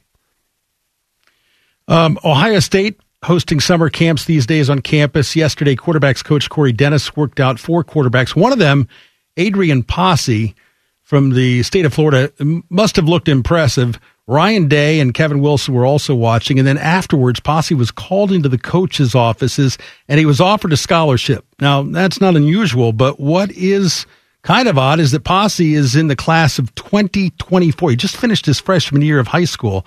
And uh, and then Bob, you find out that the kid has already been uh, offered scholarships from Florida, Miami, LSU, Georgia, uh, Texas A&M, Florida International, and Bob, I know you're getting up there in years, but doesn't seem like you played that long ago. Just a dude from Lancaster. Did you ever get any scholarship offers after your freshman year? Um, after my freshman year, Shark, I was six two, probably about at after the season, probably 160 pounds. Um, when I was at the end of my like full on freshman year, like going into transitioning to sophomore, I was probably like 185 pounds. I, I was playing like wide receiver and barely outside linebacker. I mean, I played safety the year before that. You know, I wasn't locked in. I mean, I guess I had a bigger frame and could run all right, but I mean, I, I always joke with people. They talk about the speed and you know, this kid fast, this and that. I'm like, listen, there's a lot of maturity and development that goes on as kids begin to, you know, physically development, go through puberty. And like, I say, like when genes start kicking in. And I mean, I was 6'1, 6'2. I probably ran about a 5 flat 40 and weighed 160 pounds my freshman year. All right. And then you transfer that four years later, I weighed about 240 pounds and ran, you know, four six. You know, and that's all within the transition of high school. And so that's that's how that process goes. No, so I did not have any scholarship offers after my freshman year. I was very blessed to be able to get some after my sophomore year, transitioning my junior year. First school that offered me, Ohio State here, Bill Conley. And I forget who I was joking around with this. Um, ah, gosh, I just had this conversation the other day with someone who played, I think, at Ohio State. Oh, I think it was Cardale. And we're sitting here talking about this, and like, you know, Bill walked me down to camp and walks me to the indoor, like looking up at all the bowl stuff that's all over the place. And you know, he's like, "What's it going to take to make you a Buckeye?" And I'm like, "I'm not even really sure what the question is you're asking me right now because I'm 16 years old. I came up here to camp, like not an invite to camp, just got a just paid and showed up with some of my high school buddies, and then like started getting pulled out into some different things and doing a little bit different stuff. But you know, and I think got maybe they started seeing a little bit of maybe how good I was. I, I don't know, but and then he's like, "We're going to offer you a, a, full scholarship here to Ohio State," and I, I, I didn't know if that was like, "Hey, that expires in like ten minutes." Um, if it expires at the end of the day, I'm like sputtering this out. I'm 60. I don't know how to handle this situation. No one tells you this stuff in life. You know, I don't think my dad was prepared for that to happen for me. Like we hadn't really talked about any of that yet. He's like, "Hey, just go there. And his advice to me was someone's always watching you. He's like, regardless of what drill you're doing, where you're at, how meaningless you think the task or mundane it might be, he's like, there's someone watching you and evaluating you. And whether it's the head coach or, you know, a GA or an intern, you know, it doesn't matter. Someone's always evaluating you. So always make sure you're, you're putting your best work out there. And so that was like his advice to me. Next thing you know, I'm in there day three of camp. Back then it was like four and a half days. There were these monster camps. The coaches used to just loathe how long they were. They'd have like two four and a half day camps or whatever. It was cool as a player. You know, as a high school kid, you'd stay in the dorms, get to hang out a little bit, you know, and kind of settle in and, and live, you know, pseudo college lifestyle for a while. But it was, uh, it was really pretty cool. And, anyway, so he, he asked me that, and I'm like sputtering out that like, you know, is, it okay if I, t- I talk to my parents? And so this is before cell phones. I think I had a calling card to be able to call my parents. And I, it was maybe the second to last day, and I, I hit the calling card and talked to my dad. He's like, "Well, that's great." You know, he's like, "Did he, you know, he say, you know, how long or whatever?" I was like, "No, I just said talk it over. It's all good." And know, I talked to you know Coach Conley. Like, yeah, we're going to sit down. We'll talk about this. We'll come up. He's like, "Yeah, take as much time as you need." You know, we really this and that, and he's like, "Yeah, we want to make sure your parents are on board and everything else." So it was, uh, it was uh, a great ending, a good situation, but it was very awkward for me because the first time they came out, like it was the first camp I had went to. I thought I was gonna, you know, I was going to Miami, Ohio's senior camp coming up, like Northwestern, and their head coach was a good friend of my dad's, Randy Walker, for a long time. And so my dad was like partially sending me there to like get his professional evaluation on what position I should play and you know what I should go out, what I should do, and all that happened before any of this. So I was like woefully underprepared for how to handle that. All right. we're up against it. I want to continue this conversation. We were going to have uh, Mike Tannenbaum on next, but um, a little lack of communication. Mike, my miscommunication on my end, Shark. Yes. As I'm texting him this morning, he's like, "I thought it was Friday." I'm like, "Could you do it?" He's like, "Friday would be much better." I'm like, "All right, All right. so we'll have you at 7:30 tomorrow. We'll get uh, ESPN NFL insider Mike Tannenbaum will join the program as an action-packed Friday. Okay. It will be with him and Mr. Hawk at Yes. 8:30. Looking forward to that. Anyway, Heather Pasco, she just texted me, my good friend Heather. I've never met Heather in person, but you know, I I talk to her every day behind the scenes, and uh, she just texted me and said, "Come on, Shark, hurry up! You told me you're going to stay on time." So let's get an- a traffic update from Heather, and we'll be back to discuss Adrian Posse uh, coming up on Morning Juice on the Fan. From the Atlas Butler Plumbing Services Traffic Center. Good morning. This report is sponsored by the Ohio State Wexner Medical Center. The accident out on Winchester Southern Road has cleared, so we're back to being accident free. Looks like the fog is beginning to clear out as well, so there's some good news for the morning drive. The experts at the Ohio State Wexner Medical Center Heart and Vascular Center are leading the way in vascular surgery through advanced procedures and life saving emergency care. Trust your care to Columbus's only heart hospital, ranked best by U.S. News and World Report. I'm Heather Pasco for 97.1, The Fan Traffic. Pour some donuts in a bowl and get on with it. This is Morning Juice. You know, once upon a time, back before there was email, or back before there was text messaging, you used to have to call guests on the phone. Remember the phone? You dial it or push button, and you could. Sounds terrible. Yeah, you could actually say uh, to Mike Tannenbaum, Mike, we're going to have you on Thursday at seven thirty. Now, you know, when when did text come about? Fifteen years ago? Twenty years ago? I Yeah, know. I mean, you could text on my flip phone. It was very inefficient. Oh man, it didn't have the QWERTY keyboard. no. So you had yeah, that was that was forever. really bumpy. It took forever. Yeah. Um, but anyway, uh, we did have a little miscommunication. I'm not going to take the blame on this one. I'll take the. I'll 100 percent take the blame. And Mike could have sucked it up. He's like, I've got some other stuff. He's like, I can make it work. I'm like, no, man. You, we'll push it tomorrow. I appreciate you doing a favor for us. You'll be able to come on, and so that's terrific. Right. He's he's a good dude. Very very helpful. So. Um, He's going to be on tomorrow. We've got AJ on tomorrow. I'm working through some guests. I know, Shark, I mean, you would be very disappointed if over your eight day tenure at one point in time we didn't have Albert Breer on. So Yes. we'll work on scheduling him up. I'm going to work on trying to get Laura Rutledge on next week as well. So Oh yes, the cavalcade of stars for you, I Shark. love her and I love him. I'd like I'd like to have Albert on for like an hour. You know, I That's all. T- you know what, Albert? Can you just join us in the eight o'clock hour? can you can you hang on through this five minute commercial break? We'd love to keep talking to you. Let's do that sometime. Um, anyway, Bob, we were talking about Adrian Posse, the ninth grader who has gotten a scholarship offer from Ohio State, and I, I can remember. You know who John Feinstein is, right? You know that name. He's an author. He wrote a book on golf, talking about a good walk spoiled, and then he wrote a book, gosh, back in the '80s um, about Bobby Knight, a season on the brink. Okay, so he wrote a season. I know season on a brink. Yeah. The Good Walk spoiled. I'm not. I don't know if I'm reading books about golf. That Well, it, yeah, and I I honestly think it's uh, it, it's a really good book. Believe it or not, he spent a summer on the PGA Tour, uh, getting to know the guys and inside the ropes and all that stuff, and so it, it's. I don't want to say fascinating, but it was a good read. It was a good read. You know, you were talking about rowing in the six o'clock hour, this date in history, and uh, who what was it? Oxford and Cambridge on this Mm-hmm. Yeah, date in nineteen on the River Thames. 29 on the River Thames. And um, I read a book, oh gosh, it's probably been two, three years ago called The Boys in the Boat. And now I don't, I don't profess to be a, uh crew fan, as in crew, as in rowing, but this was about the 19, I don't even remember what Olympics it was, around the 1920s, let's say, about the Washington crew team.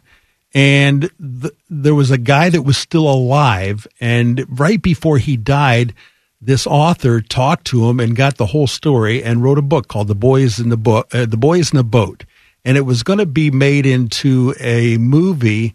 And then when the whole thing went down with, um, God, my brain isn't working. Who is the producer that uh, is now in prison and you know for sexual abuse and all that stuff. Harvey Weinstein. Harvey Weinstein, your guy, not my guy. Harvey was going to make this movie, The Boys in the Boat, and then you know that all came down and it's been put on the back burner. I don't know if the rights have been sold to anybody else, but I would highly recommend that book as well. Crew, not exactly one of the uh, mainstream sports, but it was a really, really good book. Anyway, would, would you recommend Harvey Weinstein? No, no. You want to stay away from Harvey. Um, Bob, we're talking about this um, this ninth grader at uh, you know being offered at Ohio State, and John Feinstein wrote on the season on the brink about Damon Bailey, who was in the eighth grade, went to a high school in Indiana, was in the eighth grade when Bobby Knight offered him a scholarship and he took him up on it. And Damon wound up going to Indiana, had a pretty good career. I I think he may have played a little bit in the NBA, but he was a really good college basketball player. And at that time, it was just ludicrous. Are you kidding me? You're offering a, a college scholarship to a kid in the eighth grade who hasn't even developed. He's, you know, squeezing his pimples and wearing braces and all that stuff. So I'm, I'm thinking about this Adrian Posse and you, and now after the ninth grade, what could you possibly show as a ninth grader? Um, your your body hasn't filled out. You don't have probably don't have an understanding of the quarterback position. But I'm guessing Ohio State had to put that out there just because of all the other top schools have offered the kid already. That's part of it. It's, it's staying pace with the game. I, I, wish that they wouldn't be able to offer kids at least after until after your sophomore year, so you have some form of game film on them more than just your freshman year, and you feel like you have a little bit better knowledge. You wouldn't be making mistakes, and that's the problem. Is they offer these guys, and then you think you know how they're going to develop, but you never really do. And so some guys get offered and continue to get better and continue to improve. Some guys get offered and they're like, "Hey, I'm good. I'm, people are telling me I'm great. I'm on social media. I've got a bazillion followers of all these." 45 year old dudes who sit here and tell me I'm awesome and come to their school and then you quit working. You quit working. You don't get to be as good. And then some guys just they don't physically develop the way that you think they're going to, and maybe they don't get to be as big or as fast or as whatever it is. So check your box there. And so I, I've never been a huge fan of offering guys, you know, that early. You know, a lot of times it's like, hey, you want to know what the kid's going to look like? Look at his parents. No, that's not always the case. But I mean, nine times out of ten, I mean, you're going to have a pretty good idea of what a player is going to ultimately look like and be able to move like based upon you know the genetics of his family. And so you see that okay, here you are. This is what you have. And how hard are you willing to work then to take what you've been given and to continue to improve it? And that's what's really, really tough to measure. So offering these guys this early, man, it's always a dangerous game, Shark. Well, and if you think about it, Bob, there's not a whole lot of risk involved. I mean, if if Adrian had said when when Corey Dennis made the offer yesterday, yes, I'm I'm verbally committing to Ohio State. I'm I'm going to be a Buckeye. There's nothing bonding. Yeah, there's nothing obviously until, about it, but uh, until uh, you know a letter of intent is signed. But still, I I my only rationale is that you're you're keeping up with the Joneses. You want this kid to make sure that Ohio State's on oh. his radar. Oh yeah, you don't want to be the last guy into the party. I mean, that's uh, that's uh, you know a, a, massive massive issue there because if oh like well, you're the tenth school to offer. I mean, you know, you you weren't should have been the first. You should have been this. You should have been that. And you know, I don't know. It's it, it's crazy. Sometimes it's just a little keeping up with the Joneses. So yeah. it's uh it's kind of disappointing, you know, to see that. But that's you know that's happened before. I mean, they offer kids, and then all of a sudden it's like, well, we don't really want to offer you anymore because we realize you aren't that good.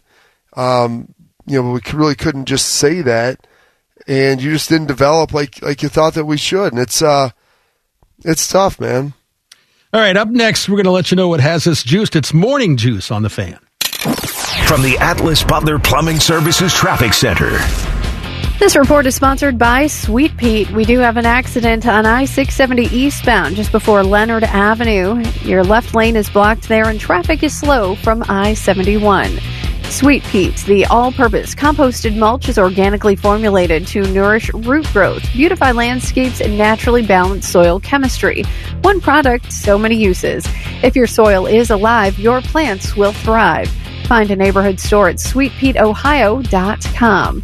I'm Heather Pasco for 97.1 The Fan Traffic. Attack and dominate your alarm clock. This is Morning Juice. 753 on a Thursday. It's a little late, but it is time. What's got you juiced? Sponsored by Atlas Butler Plumbing Services. Call today. Get it fixed today. Bodie is filling in for me today as producer. Let's start with you, Bodie. What's uh, what's got you juiced? I got a couple things that got me juiced here on this Thursday morning. So first off, our uh, new studios here. We talked about this a lot over the last few months. We've been down here. How long we've been down here, Shark? Probably about three months now, give or take.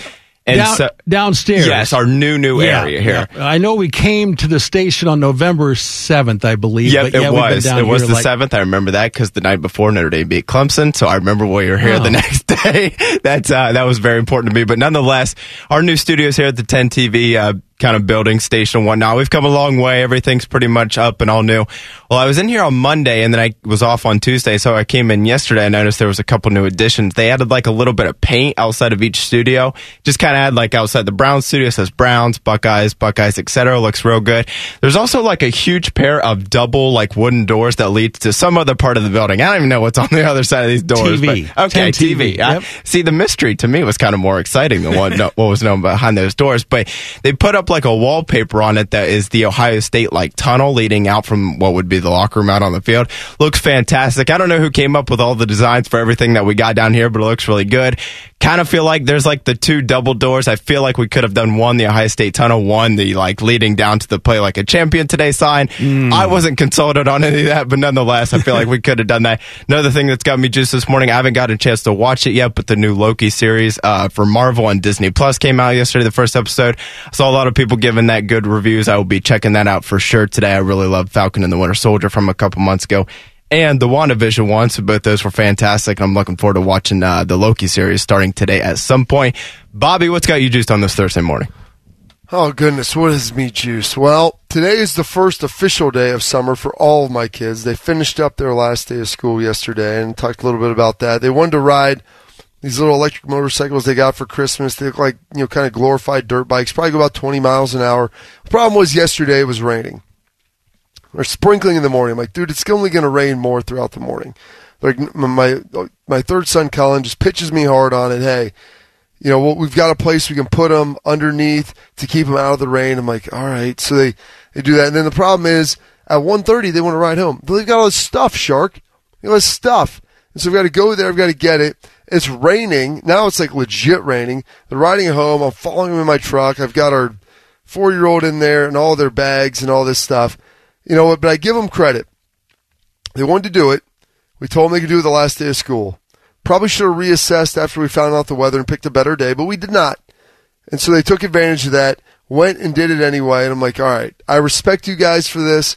I would not have wanted to ride this thing in the rain. I don't want it to get shorted out, number one, but I'm really just impressed that you guys have the stick to itiveness to be able to ride through this and not complain and get it done. So that is good. It's the first day of summer for them. They woke up. So like no lunches have to be packed, no dresses ha- dressing has to be get you know be gotten. They don't have to do their hair like they have swim practice in the morning. Boom, wake up, eat some breakfast, roll out of there, and go do it. And that's fantastic. That has me juiced because I love summer. Probably one of my favorite times of the year. I enjoy a little spring, a little fall, but man, like so many fond memories from just the pool and working out and doing all this stuff in the summer. I absolutely love it, Shark. Hit me with some Schlegel for today. That's why you don't talk trash. Just go do your job. You suck. You're getting beat. You you know like what are we talking about? I don't even know how to explain it. That's that is Schlegs in a nutshell. I, I love that guy. Um, I told this story at the beginning of the show, but it bears repeating. I saw my son-in-law on Monday, and he told me that he was listening to the show last week when Bobby talked about signing up for a chance to win a highly coveted bottle of bourbon, not just any bourbon, but a bottle of Blanton's Gold. So Jake went online, signed up, and lo and behold. His name was drawn. He won, so I am juiced about that. Also juiced about my niece Mia. She is 16 years old today. My brother adopted Mia from China when she was just a just a baby, and a couple months old. She has grown into a lovely young lady, so cute, so smart, and so tiny. I uh, she's driving now because she's just turned 16, and I joked that she probably needs a booster seat to see over that steering wheel. But uh, we're going to have a a sweet 16 birthday party for her this weekend, but uh, well, she's probably not listening. What what 16 year old is listening to Morning Juice on summer vacation? But uh, anyway, she's probably still in bed.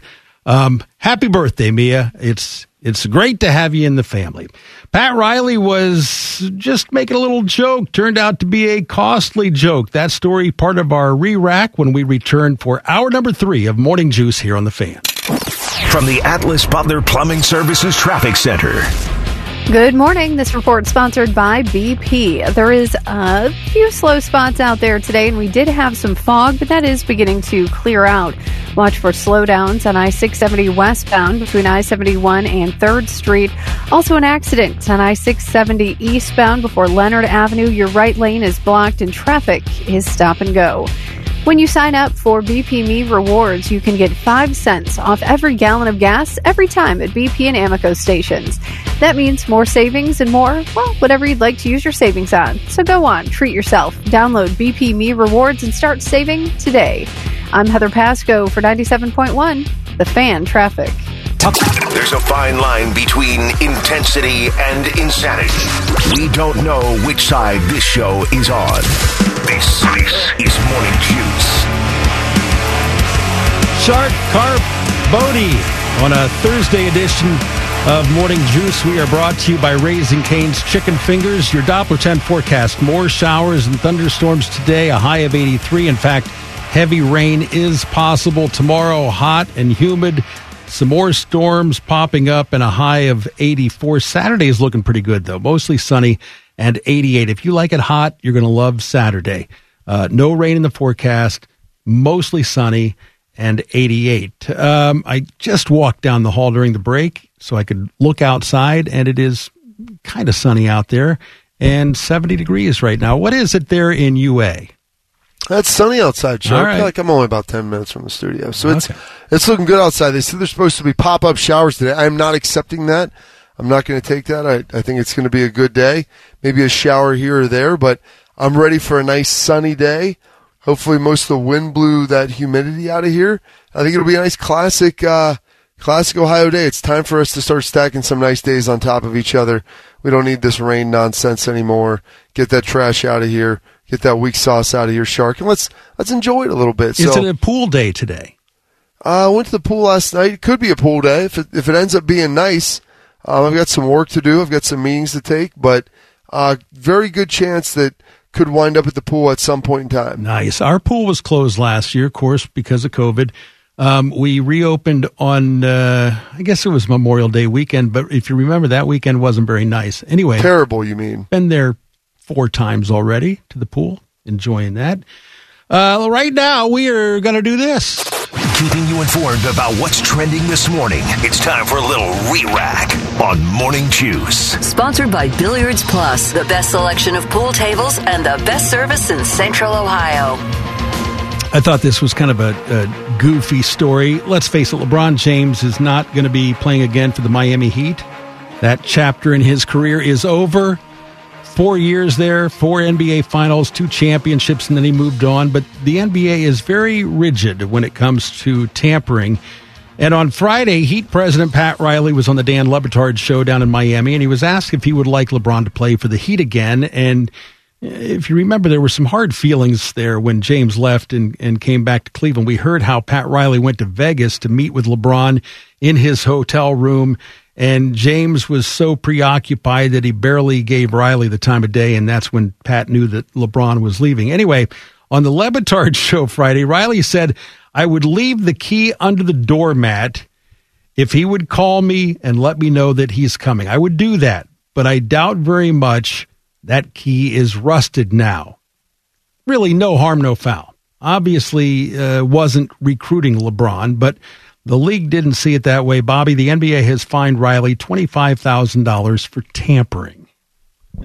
oh That's ridiculous. Yeah. I mean, so that's key is rusted now. It means it's been there forever, and it's probably past its point of expiration. So that you know, while that offer is still there, um, it's probably more or less expired. So I can't imagine that. I, I don't- know what's finable in that. That's that's ridiculous nonsense, is what that It is. is. It really is. And and Riley went on to say LeBron is one of the greatest of all time.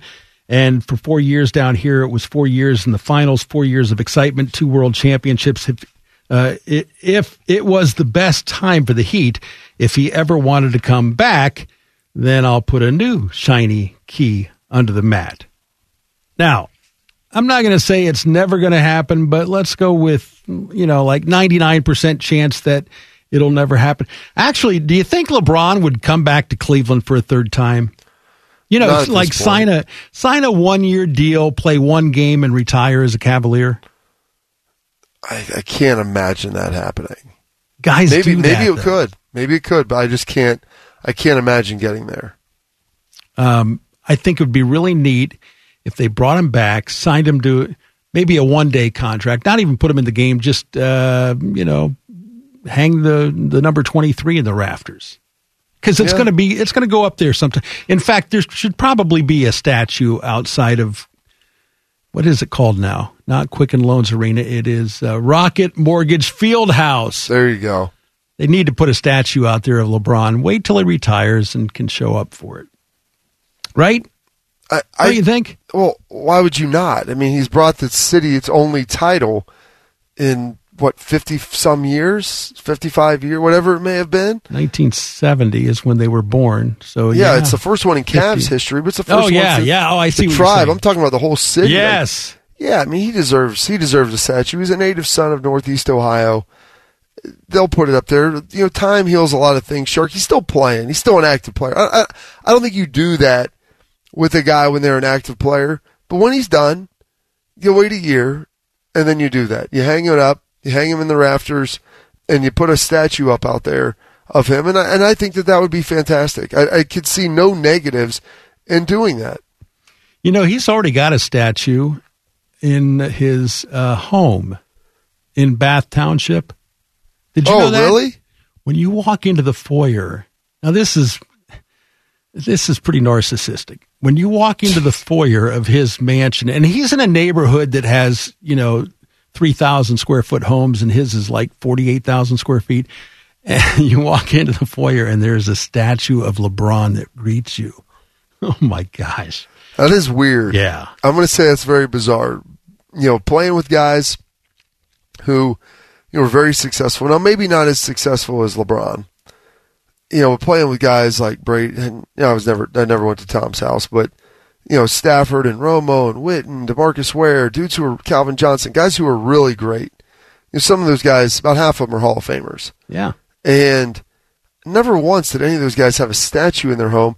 A lot of them had more memorabilia of their teammates than they ever had of themselves. So that's the same thing with AJ. I mean, he has nothing hardly of himself unless it's incorporated with like other guys who he's playing with.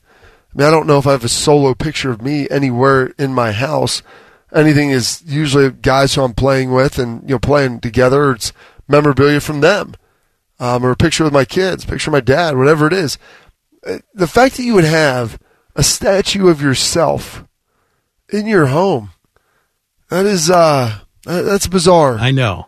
I think that speaks speaks a lot to maybe how he views himself. Yeah. And I, think- love LeBron. I do too. I just think that, uh, and maybe it has something to do with uh, the way he grew up. You know, the kid moved like 12 times in 12 years and obviously grew up in poverty and all that. And, and he made something, you know, honestly, he didn't inherit anything. He, he is a self-made man and everything he touches turns to gold. He, he has been, uh, wildly successful in the business world as well as uh, in the basketball world. But still, that's a and most guys I know, like even um, Jim Stillwagon was a pretty good friend of mine, and he he's the the first guy to win the Lombardi and the Butkus, I want to say, in the same year. And he he sold his trophies not because he was broke or anything. He just he didn't didn't want them. Didn't mean anything to him. I talked to James about it one day about his. What did James win? Did he win the Butkus? He won the Butkus. AJ won the Lombardi. Okay. And he couldn't remember where it was. I said, "Well, stick it out there for your daughters to see, just so they know what you accomplished or They whatever." could care less about Yeah, that. I know AJ it. It's like a doorstop or something. You've been on here when we talked about that. Yeah. And I asked AJ. I literally had this conversation. I told Beam like, I guarantee you, AJ doesn't know exactly where his is, and I think he said it's he, he's pretty sure it's in his dad's basement. Like that's his parents' basement. That's what he had ascertained about where his Lombardi is, because it's not it's not out in his house anywhere, and so I don't think it's stored at his house. And he's like, I'm pretty sure it's in, you know, Pistol and Judy's basement, which is that's that's how he rolls, man. I mean, you have some of that stuff out. You you have in a trophy case, but it, I, usually those things are in places that you don't really take other people, or they're in places you don't go very often in your house.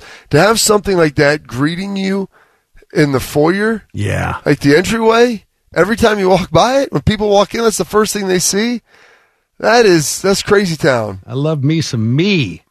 Uh, That's to. Yeah. Ba- baseball last night. First two batters of the game for the Indians, Cesar Hernandez and Amed Rosario, both got base hits and scored. First two batters. It's two to nothing tribe.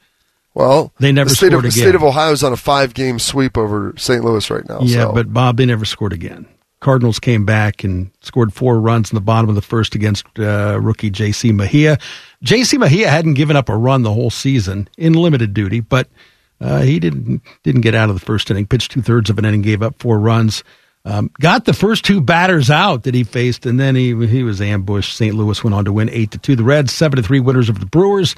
Tyler Stephenson two doubles, three RBIs. Vladimir Gutierrez allowed two runs on six hits over seven innings to get the win. He is now two and one. NBA playoffs. Chris Paul seventeen points, fifteen assists. The Suns whipped the Nuggets Oh, smoked them. one twenty three to ninety eight. And actually, the game wasn't out of hand at halftime. In It fact, was in 10 ga- points. It was I- ten. I watched It- most of the first yeah. half. It was uh, certainly doable. In game one, the Nuggets actually led at halftime and then got clobbered in the second half. Same thing happened last night. They've been outscored by 33 points in the second half the last two games. combined or each game. Uh, combined, I think. Wow. That's not good. I mean, No. that's 17, 18 points. I mean, you better have a sizable lead at, at halftime if you're averaging getting outscored by 17 and a half points in a single half. Like, that's not, not a, and plus, they had a 10 point lead already heading in. So uh, Phoenix leads two games to none. The series now shifts to Denver. We'll see if the Nuggets can get back into this thing. Stanley Cup playoffs. The Islanders crushed the Bruins six to two in New York. So the Islanders win the series four games to two. They move on to the conference semifinals. And uh, let me see here. The final Did you four. see, by the way, Shark, I don't know if you cruising through like this morning, you know, as I'm getting ready to work out, stretching a little bit, you know, I'll cruise through the Twitter machine, see what's out there. Um, found it, saw an awesome piece. Where are the, what's, what's the name of the Islanders, uh, their arena? The, uh, is it Well- the Coliseum? Well, remember they had left Long Island and went to Brooklyn and Yeah. played at the uh, Barclays. Barclays, and then they went back. And I know they're building a new arena, but I don't, I don't know what the name of their arena is. Anyway, what are I'm you pretty sure this is before the Islanders game. It said the Coliseum, and I thought I saw the Islanders there. I thought it was last night. Let me look up where the Islanders play, Shark, because that's that's, that's going to be critical.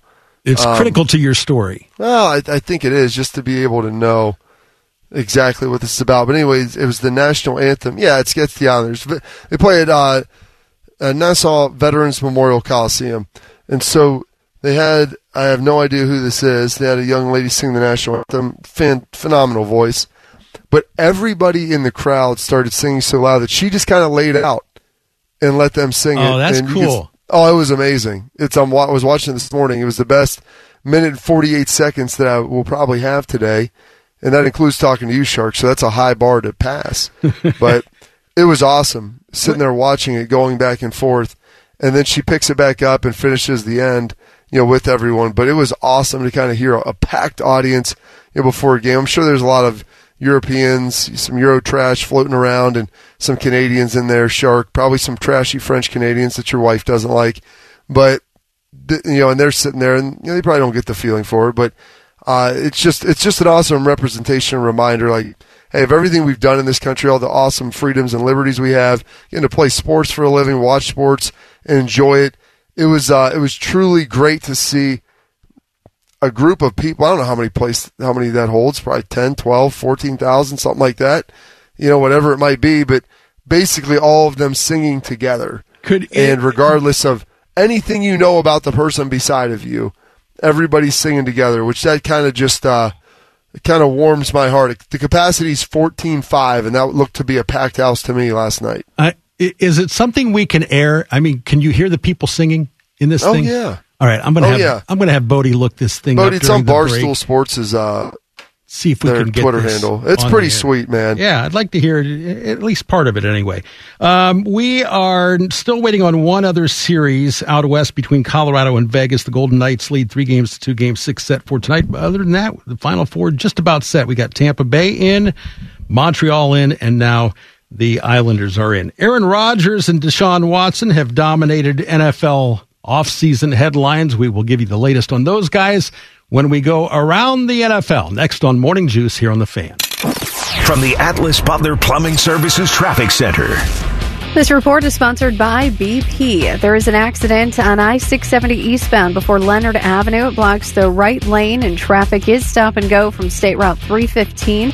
Also on I 70 eastbound at State Route 315, there's an accident there in the right lane, and that has traffic stop and go.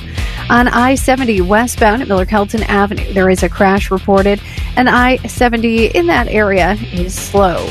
When you sign up for BP Me Rewards, you can get 5 cents off every gallon of gas every time it beeps.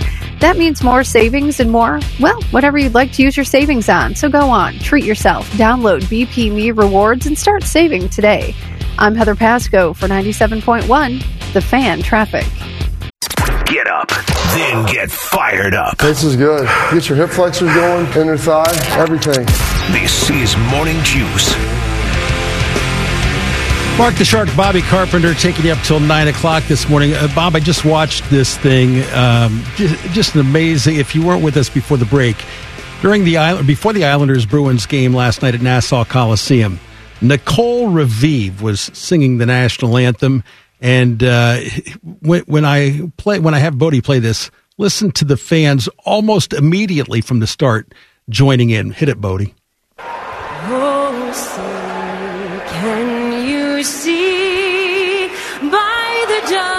dawn's early light. What so proudly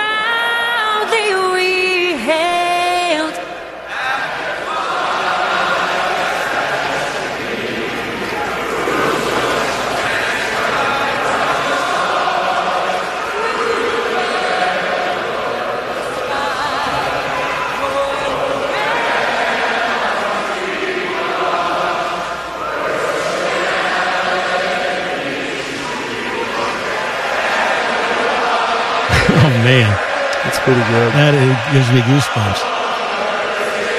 Does she ever come back and sing again? Yeah, she does the very end. She finishes it out.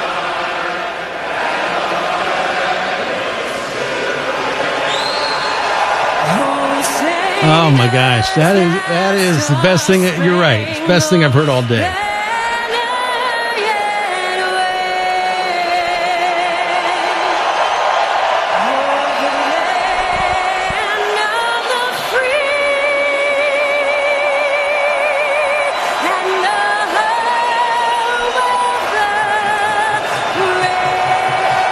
Awesome.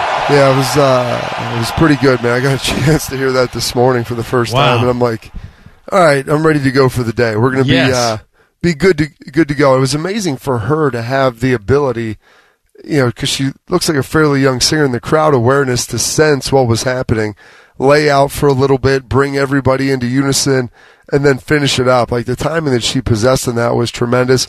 And you know, the the great people of uh, New York and New Jersey up there really diving in. I mean, they you know, I don't think they've been able to go to games for quite some time, and they've got a closeout game potentially in their home venue, and they're juiced up and ready to go, man. Like they're fired up. And like you go through the comments, don't ever look through the comments. No, no, no. Rothman always says they're better than the story. I mean, they're maybe more entertaining. There's too much hate out there. Oh gosh, there's a lot of hate. Yeah. People were looking at that. I'm like, listen, that is a mixed crowd of Americans who have different political beliefs and affiliations, and they're all singing the national anthem before the game. Like, it's not meant to be a divisive thing. It's meant to be something that is uniting.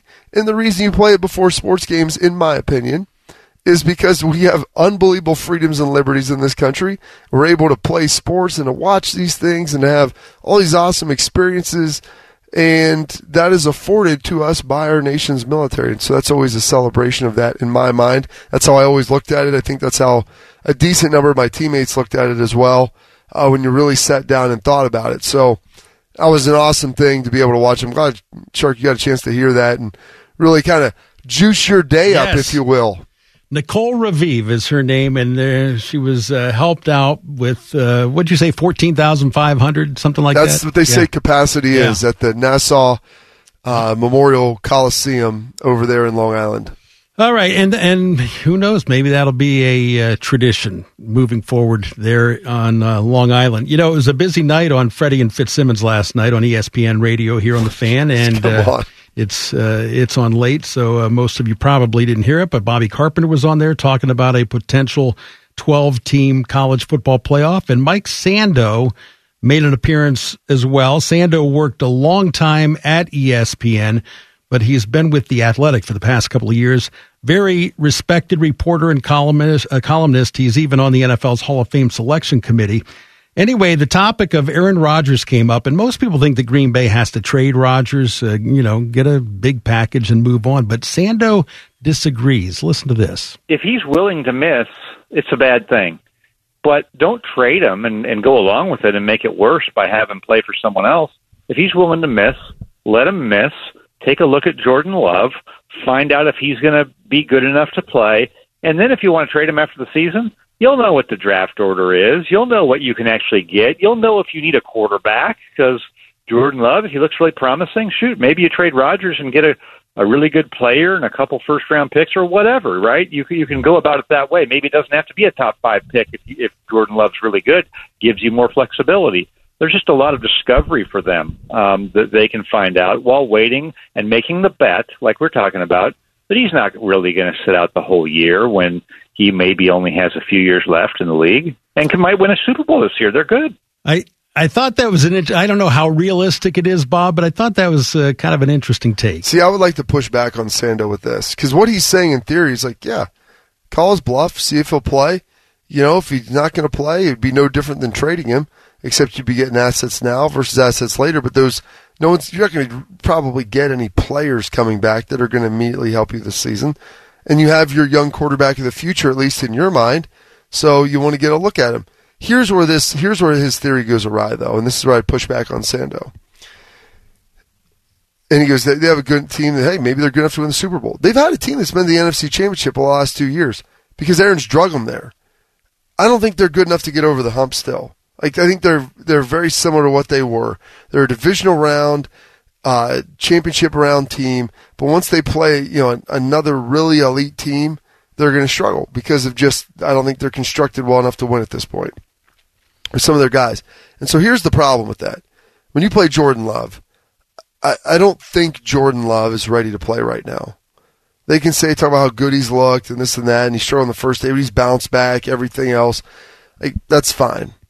I, I don't believe him to be that guy right now. So if you start out one and four, one and five, two and six, whatever it is, the fans will be down your throat thinking, Aaron Rodgers is on our roster. He is here. He's not playing for us. You knew he wasn't going to play for us, but he's here, and you can't because then they're like, well, why couldn't you convince him to come back? You were too stubborn to trade him, so why couldn't you? Why couldn't you bring him back? And so there, that's the problem is when he's lurking out there in the shadows and still connected to the team, that's only going to make it harder for Jordan Love and everybody else. And it's going to be question after question. When's Aaron coming back? Is Aaron coming back? And you're losing. How do you feel about Jordan Love? You know, when Aaron's out there, would you rather have him? Like, if he's on another team, you get a little bit of that, but not as much. But if he is still on your roster, you're basically punting on this whole season. Well- punting on the season. Yeah. Not that you, not that you wouldn't be if you traded him, but if he's there, it'll be even worse, Shark.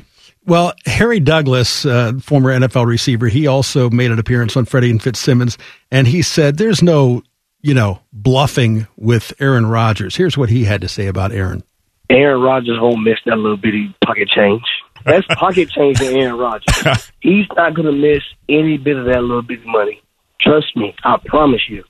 Aaron Rodgers is going to stand on what he believes in, and everyone who played with him is going to back him up. Trust me. You already heard what Davante Adams said in his interview.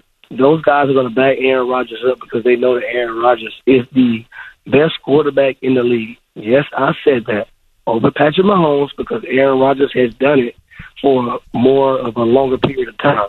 Yeah, kind of two schools of thought there because I think the Packers in the back of their minds think that there's a chance that he would come back. Yeah, I do. I think they're yeah, I think they're going to try to call his bluff on this shark, and and just knowing Aaron and seeing how he operates, I think that's a bad bluff to call. Yeah. If you want to try to get him to come back, it's not by co- calling his bluff.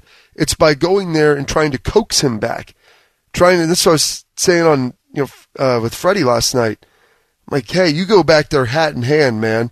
And Brian Gutekunst, you you sit there, your general manager. You go there and say like, hey, we want you here. You're the best quarterback. You say these things publicly, not you know Aaron Rodgers our quarterback for the future. We have no plans on trading him.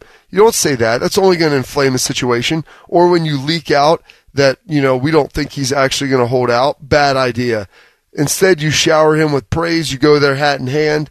You're like, listen, I know we've screwed this up. We want to make it right. Is how do we fix this? I'm I'm looking to you. How do we fix our relationship? And you got to go there and be willing to to take a knee on the situation and be willing to eat the L. But here's the problem, Shark, is when you get to this level in the NFL, everybody's so highly competitive and they have these big egos that they don't ever want to acquiesce to anyone, especially when you're a young GM who you took over for Ted Thompson, who was there for like 16, 17 years, and now it's your show. You want to make sure that everybody respects you, and I don't think he wants to undermine his credibility to everyone else. All right, couple more things I want to talk about uh, in the NFL uh, concerning Deshaun Watson and what's going on with the 49ers. We'll do that next on Morning Juice here on The Fan. From the Atlas Butler Plumbing Services Traffic Center.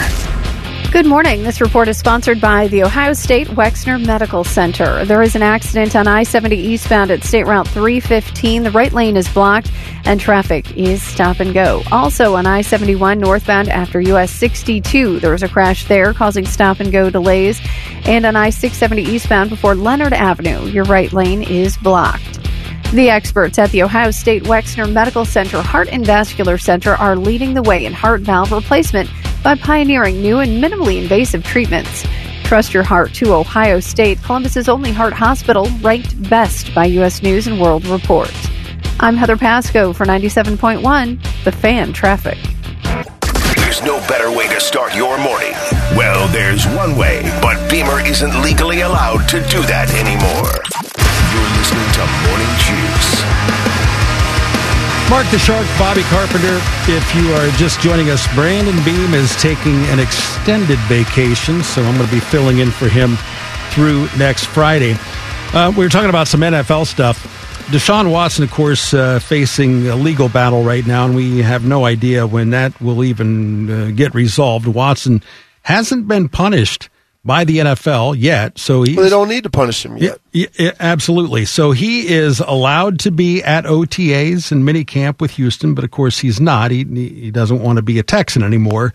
Um, right now, they they kind of have their hands tied. Not kind of. They do have their hands tied somewhat because other teams don't even know if uh, Deshaun's going to be eligible to play. But his former teammate Kareem Jackson said on a podcast that Watson wants to join the Denver Broncos. And Jackson is now with the Broncos. He says he's been talking to Watson the past couple of weeks, and Deshaun has been telling Jackson to tell the front office that he, Watson, wants to be there. Well, you you look at that from the outside, Bob. Denver's a playoff team.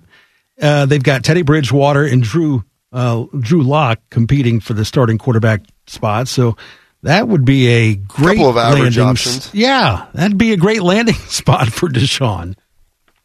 I think it would, assuming that he wouldn't end up on the commissioner's exempt list, because that's a bad deal. And that's what's slowing up this trade is nobody knows exactly what it is, um, what it is going to happen to him. Right. And so why I, are you going to give up, you know, first round draft pick for a guy who may or may not be your quarterback? If you're a team like them that's in your window right now that you think you should be able to win, like that's uh that's where this thing gets a little bit dicey here, Shark, is I honestly don't think he's going to play this season. I, Bec- I don't because of his legal issues. Yes, because of his legal issues. Now, I think he was going to try to get out of Houston, but I don't think he's playing for anybody, and I don't think Houston's going to be able to trade him because I think he's going to be on the. Um, I think he's going to end up being on the commissioner's exempt list. So that's uh, that's a rough deal right there for him. Um, I mean, we'll see kind of where that thing goes, and I understand why Denver might want him. I think he would be a, obviously an upgrade there. You're trading him within the same conference, so I think there might be a little premium on uh, the cost that it might take to get him out of there. I know John Elway. He's done a he hasn't done a great job drafting quarterbacks. He convinced Peyton Manning to come up. If you have Deshaun Watson, that's going to give you probably another ten years, another seven to ten years with a, with a really good quarterback, and they have a really good roster around it. I, I just don't see that happening right now, regardless of who's pandering to it. You know, this is a, an amazing story coming out of San Francisco. On Monday, the 49ers lost offensive lineman Justin Skule with a torn ACL out for the season. And they lost safety Tarvarius Moore to a torn Achilles, also Yeah. out for But we season. need OTAs though, Shark. And they were, yeah, they were injured in practice in OTAs. So Kyle uh, Shanahan said, uh, "The heck with it. We're going to cancel next week's mini camp." that that's that's amazing. He said that that was already planned, regardless of what that means. I mean, I don't, I don't think that's the reality, but he said that this has been planned. It's not reactionary to the injuries. That is not accurate, I would say. Maybe they plan on abbreviating some things before, but you have two major injuries. And this is why players like, why do you want me to come back here and do this stuff and subject myself to further in- injury? Like working on trying to, you know, like have a legit practice is basically what it is during the off season. It doesn't really, it helps young players in their development and growth, but you know, veteran guys like, I don't need this stuff. I don't need to be doing that. So, yeah, I understand the Niners canceling practice, canceling that. hundred percent, you would. You know what I? You know what I will tell you though, Shark, is our guy Beam Machine not on the golf course, but rather in a boat. Really? Doing a little fishing right now. Oh yeah, sitting out there doing some fishing, relaxing, enjoying the sights and sounds of northern Michigan. So, you know, when you're up there chilling, man, you don't necessarily have to be out on a golf course. You can be j- enjoying the scenery, you know, from a boat with a fishing rod. Um, yeah, Bob, how much, how legitimate are these practices in terms of, and I'm talking about OTAs, not minicamp. Uh, how much hitting is going on? Well, there's no hitting. Well, th- there used to be more. It used to be more physical, but people finally started pushing back because you're doing like one-on-one pass rush and stuff, and you don't have shoulder pads on, so your helmets would just jam into your shoulders. You'd get bruises. It'd feel awful. Like it was, it would feel terrible. I remember in my first you know rookie minicamp, then I felt like this is this is ridiculous. Just give me some shoulder pads to protect myself because this hurts. You got a bunch of guys trying to go hard, especially the young guys, and so there's no like technical, technically hitting, and they've they've gotten away with a lot of the quote one-on-one things and like close physical boxes. But I mean, they wanted us like working on our punches and all this other stuff, and you would you would do that a little bit, but I'm like, man, why, why, why right now? Why do we need to do this right now without pads on? There, there's no reason for it. Well, with the 49ers, we're talking about a torn ACL and a torn Achilles. So uh, obviously they were non contact injuries.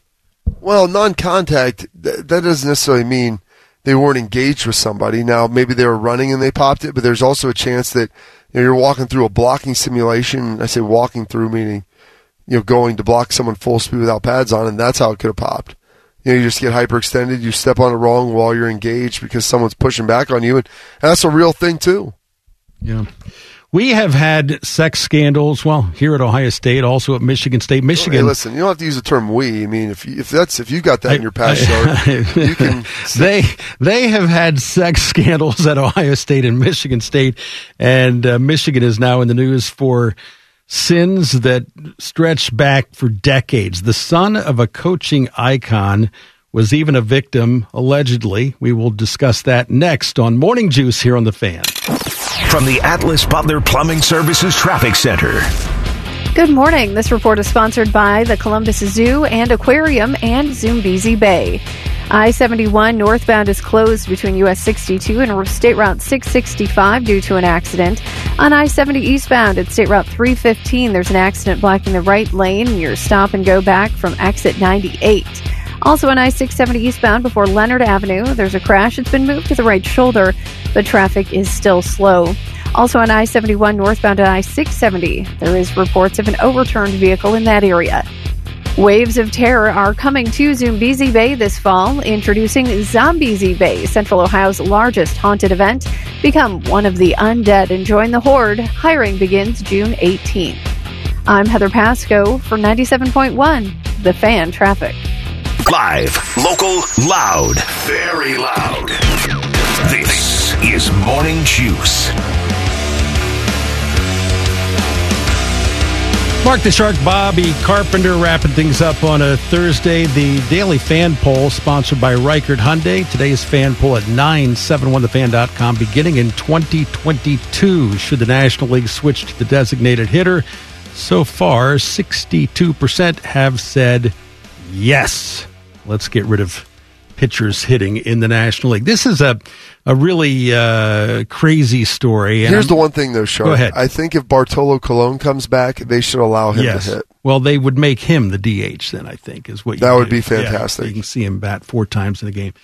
Uh, a son of Michigan football, former Michigan football coach, obviously Bo Schembechler, um, said that he told his father that former Michigan team doctor Robert Anderson molested him during a physical exam back in 1969 and that the coach ignored the complaint and went out of his way to make sure that Anderson kept his job with the team. Now, if you're following the timeline, Matt Schembechler is now 62 years old. So when Bo took the job in 1969, Matt Schembechler was 10 years old. So this had to have happened uh, just after Bo took the job, uh, you know, came from Miami of Ohio up to Ann Arbor. Uh, Matt Schembechler says he was sexually molested by Anderson when he was 10, within a year of when his adopted father was hired as coach. Matt said Anderson fondled him and did an anal probe when he visited the doctor for a sports physical prior to joining the Pee Wee football team. According to Matt, when he shared those details with Bo, the coach told him he didn't want to hear about it, and then he got physically violent with both Matt and his mother. That was the first time he closed fist punched me, Matt said. It knocked me all the way across the kitchen. And so Schembechler died 15 years ago. Anderson, the doctor, died in 2008, so he died 13 years ago. And I'm not really sure why this is coming out now, Bob. I mean, this is we're talking about 50 some years ago this happened. I think there were some allegations and stuff that were kind of starting to swirl a little bit about it um, from everything that I had kind of saw and read. And um, I think Schembechler's adopted son that you were just addressing there came out and was like substantiating those. And that's what's kind of given this thing a little bit of legs.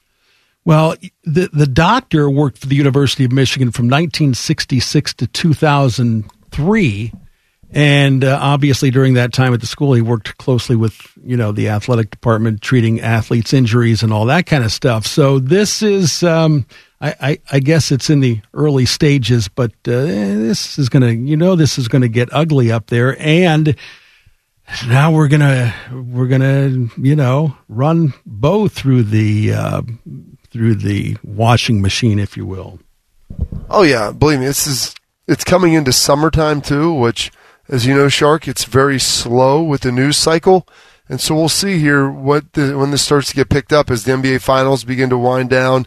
You'll see, you know, the NHL playoffs begin to wind down. Nobody's caring about June and July baseball, and then all of a sudden, like, you this will be on, you know, various sports outlets if it if if it continues to gain steam for potentially you know 10 to 12 days in a row like and that's that's how this stuff happens always is when it's during the summer there's nothing else to talk about so people keep digging and digging and digging. And then you know there's more little leaks leaks. It's just a slow drip where every day there's something new. And then when they tell the, the part of the news story in the news they're going to rehash everything of how they got to that point. Yeah, you know, other former players, including Jim Harbaugh, have uh, come out and said that they believe Schembechler would have taken action if he was presented with evidence that Anderson was molesting his patients. Now, this is um, Bo was married twice. This first wife, and I'm not quite sure who who this is the son of, if it's the first marriage or the second, because uh, Bo adopted Matt and two other sons, Chip and Jeffrey. And then uh, he married Millie in 1968, and uh, Bo and Millie had one son named Glenn. I don't know if you've ever met him. Shemi? You ever meet Yeah, Shemi? You I met Shemi. Yeah, Shemi lives here in Columbus. He does. He's So- scouting again with oh gosh, who was I just talked to him at pro day. So he is the uh, biological son of Bo and Millie. Uh, the other three were adopted, but oh my gosh, this is uh, this this is probably going to get very ugly because Matt Anderson, who has made these allegations, says that his his his father ignored him. So we'll we'll see what happens. Yeah, it's uh, it's it's not an it's not an enviable situation to be in if you're the University of Michigan right now. Number one, your football team is struggling mightily, and number two, now you have to deal with this. Yep. And it's tou- it's tough when these allegations are from, you know, forty years ago, and you know the parties, a lot of the parties involved are deceased. So how the heck are you supposed to try to figure this darn thing out? Right. All right, we are back tomorrow, 6 a.m. for a Friday edition of Morning Juice. Stick around because Bo and Joshua Perry up next. It's Bishop and Laurinaitis from 9 until noon. We're back tomorrow. Morning Juice on the fan. From the Atlas Butler Plumbing Services Traffic Center. This report is sponsored by the Ohio State Wexner Medical Center. On I 71 northbound, all lanes are blocked between US 62 and State Route 665 due to an accident. Also, things are stop and go because of crashes. One on I 70 eastbound at State Route 315, another on I 71 northbound at I 670. The Heart and Vascular Center at the Ohio State Wexner Medical Center is leading the way in the fight for heart and vascular disease. Trust your heart to Ohio State, home to Columbus's only heart hospital, ranked best by U.S. News and World Report. I'm Heather Pasco for 97.1, The Fan Traffic.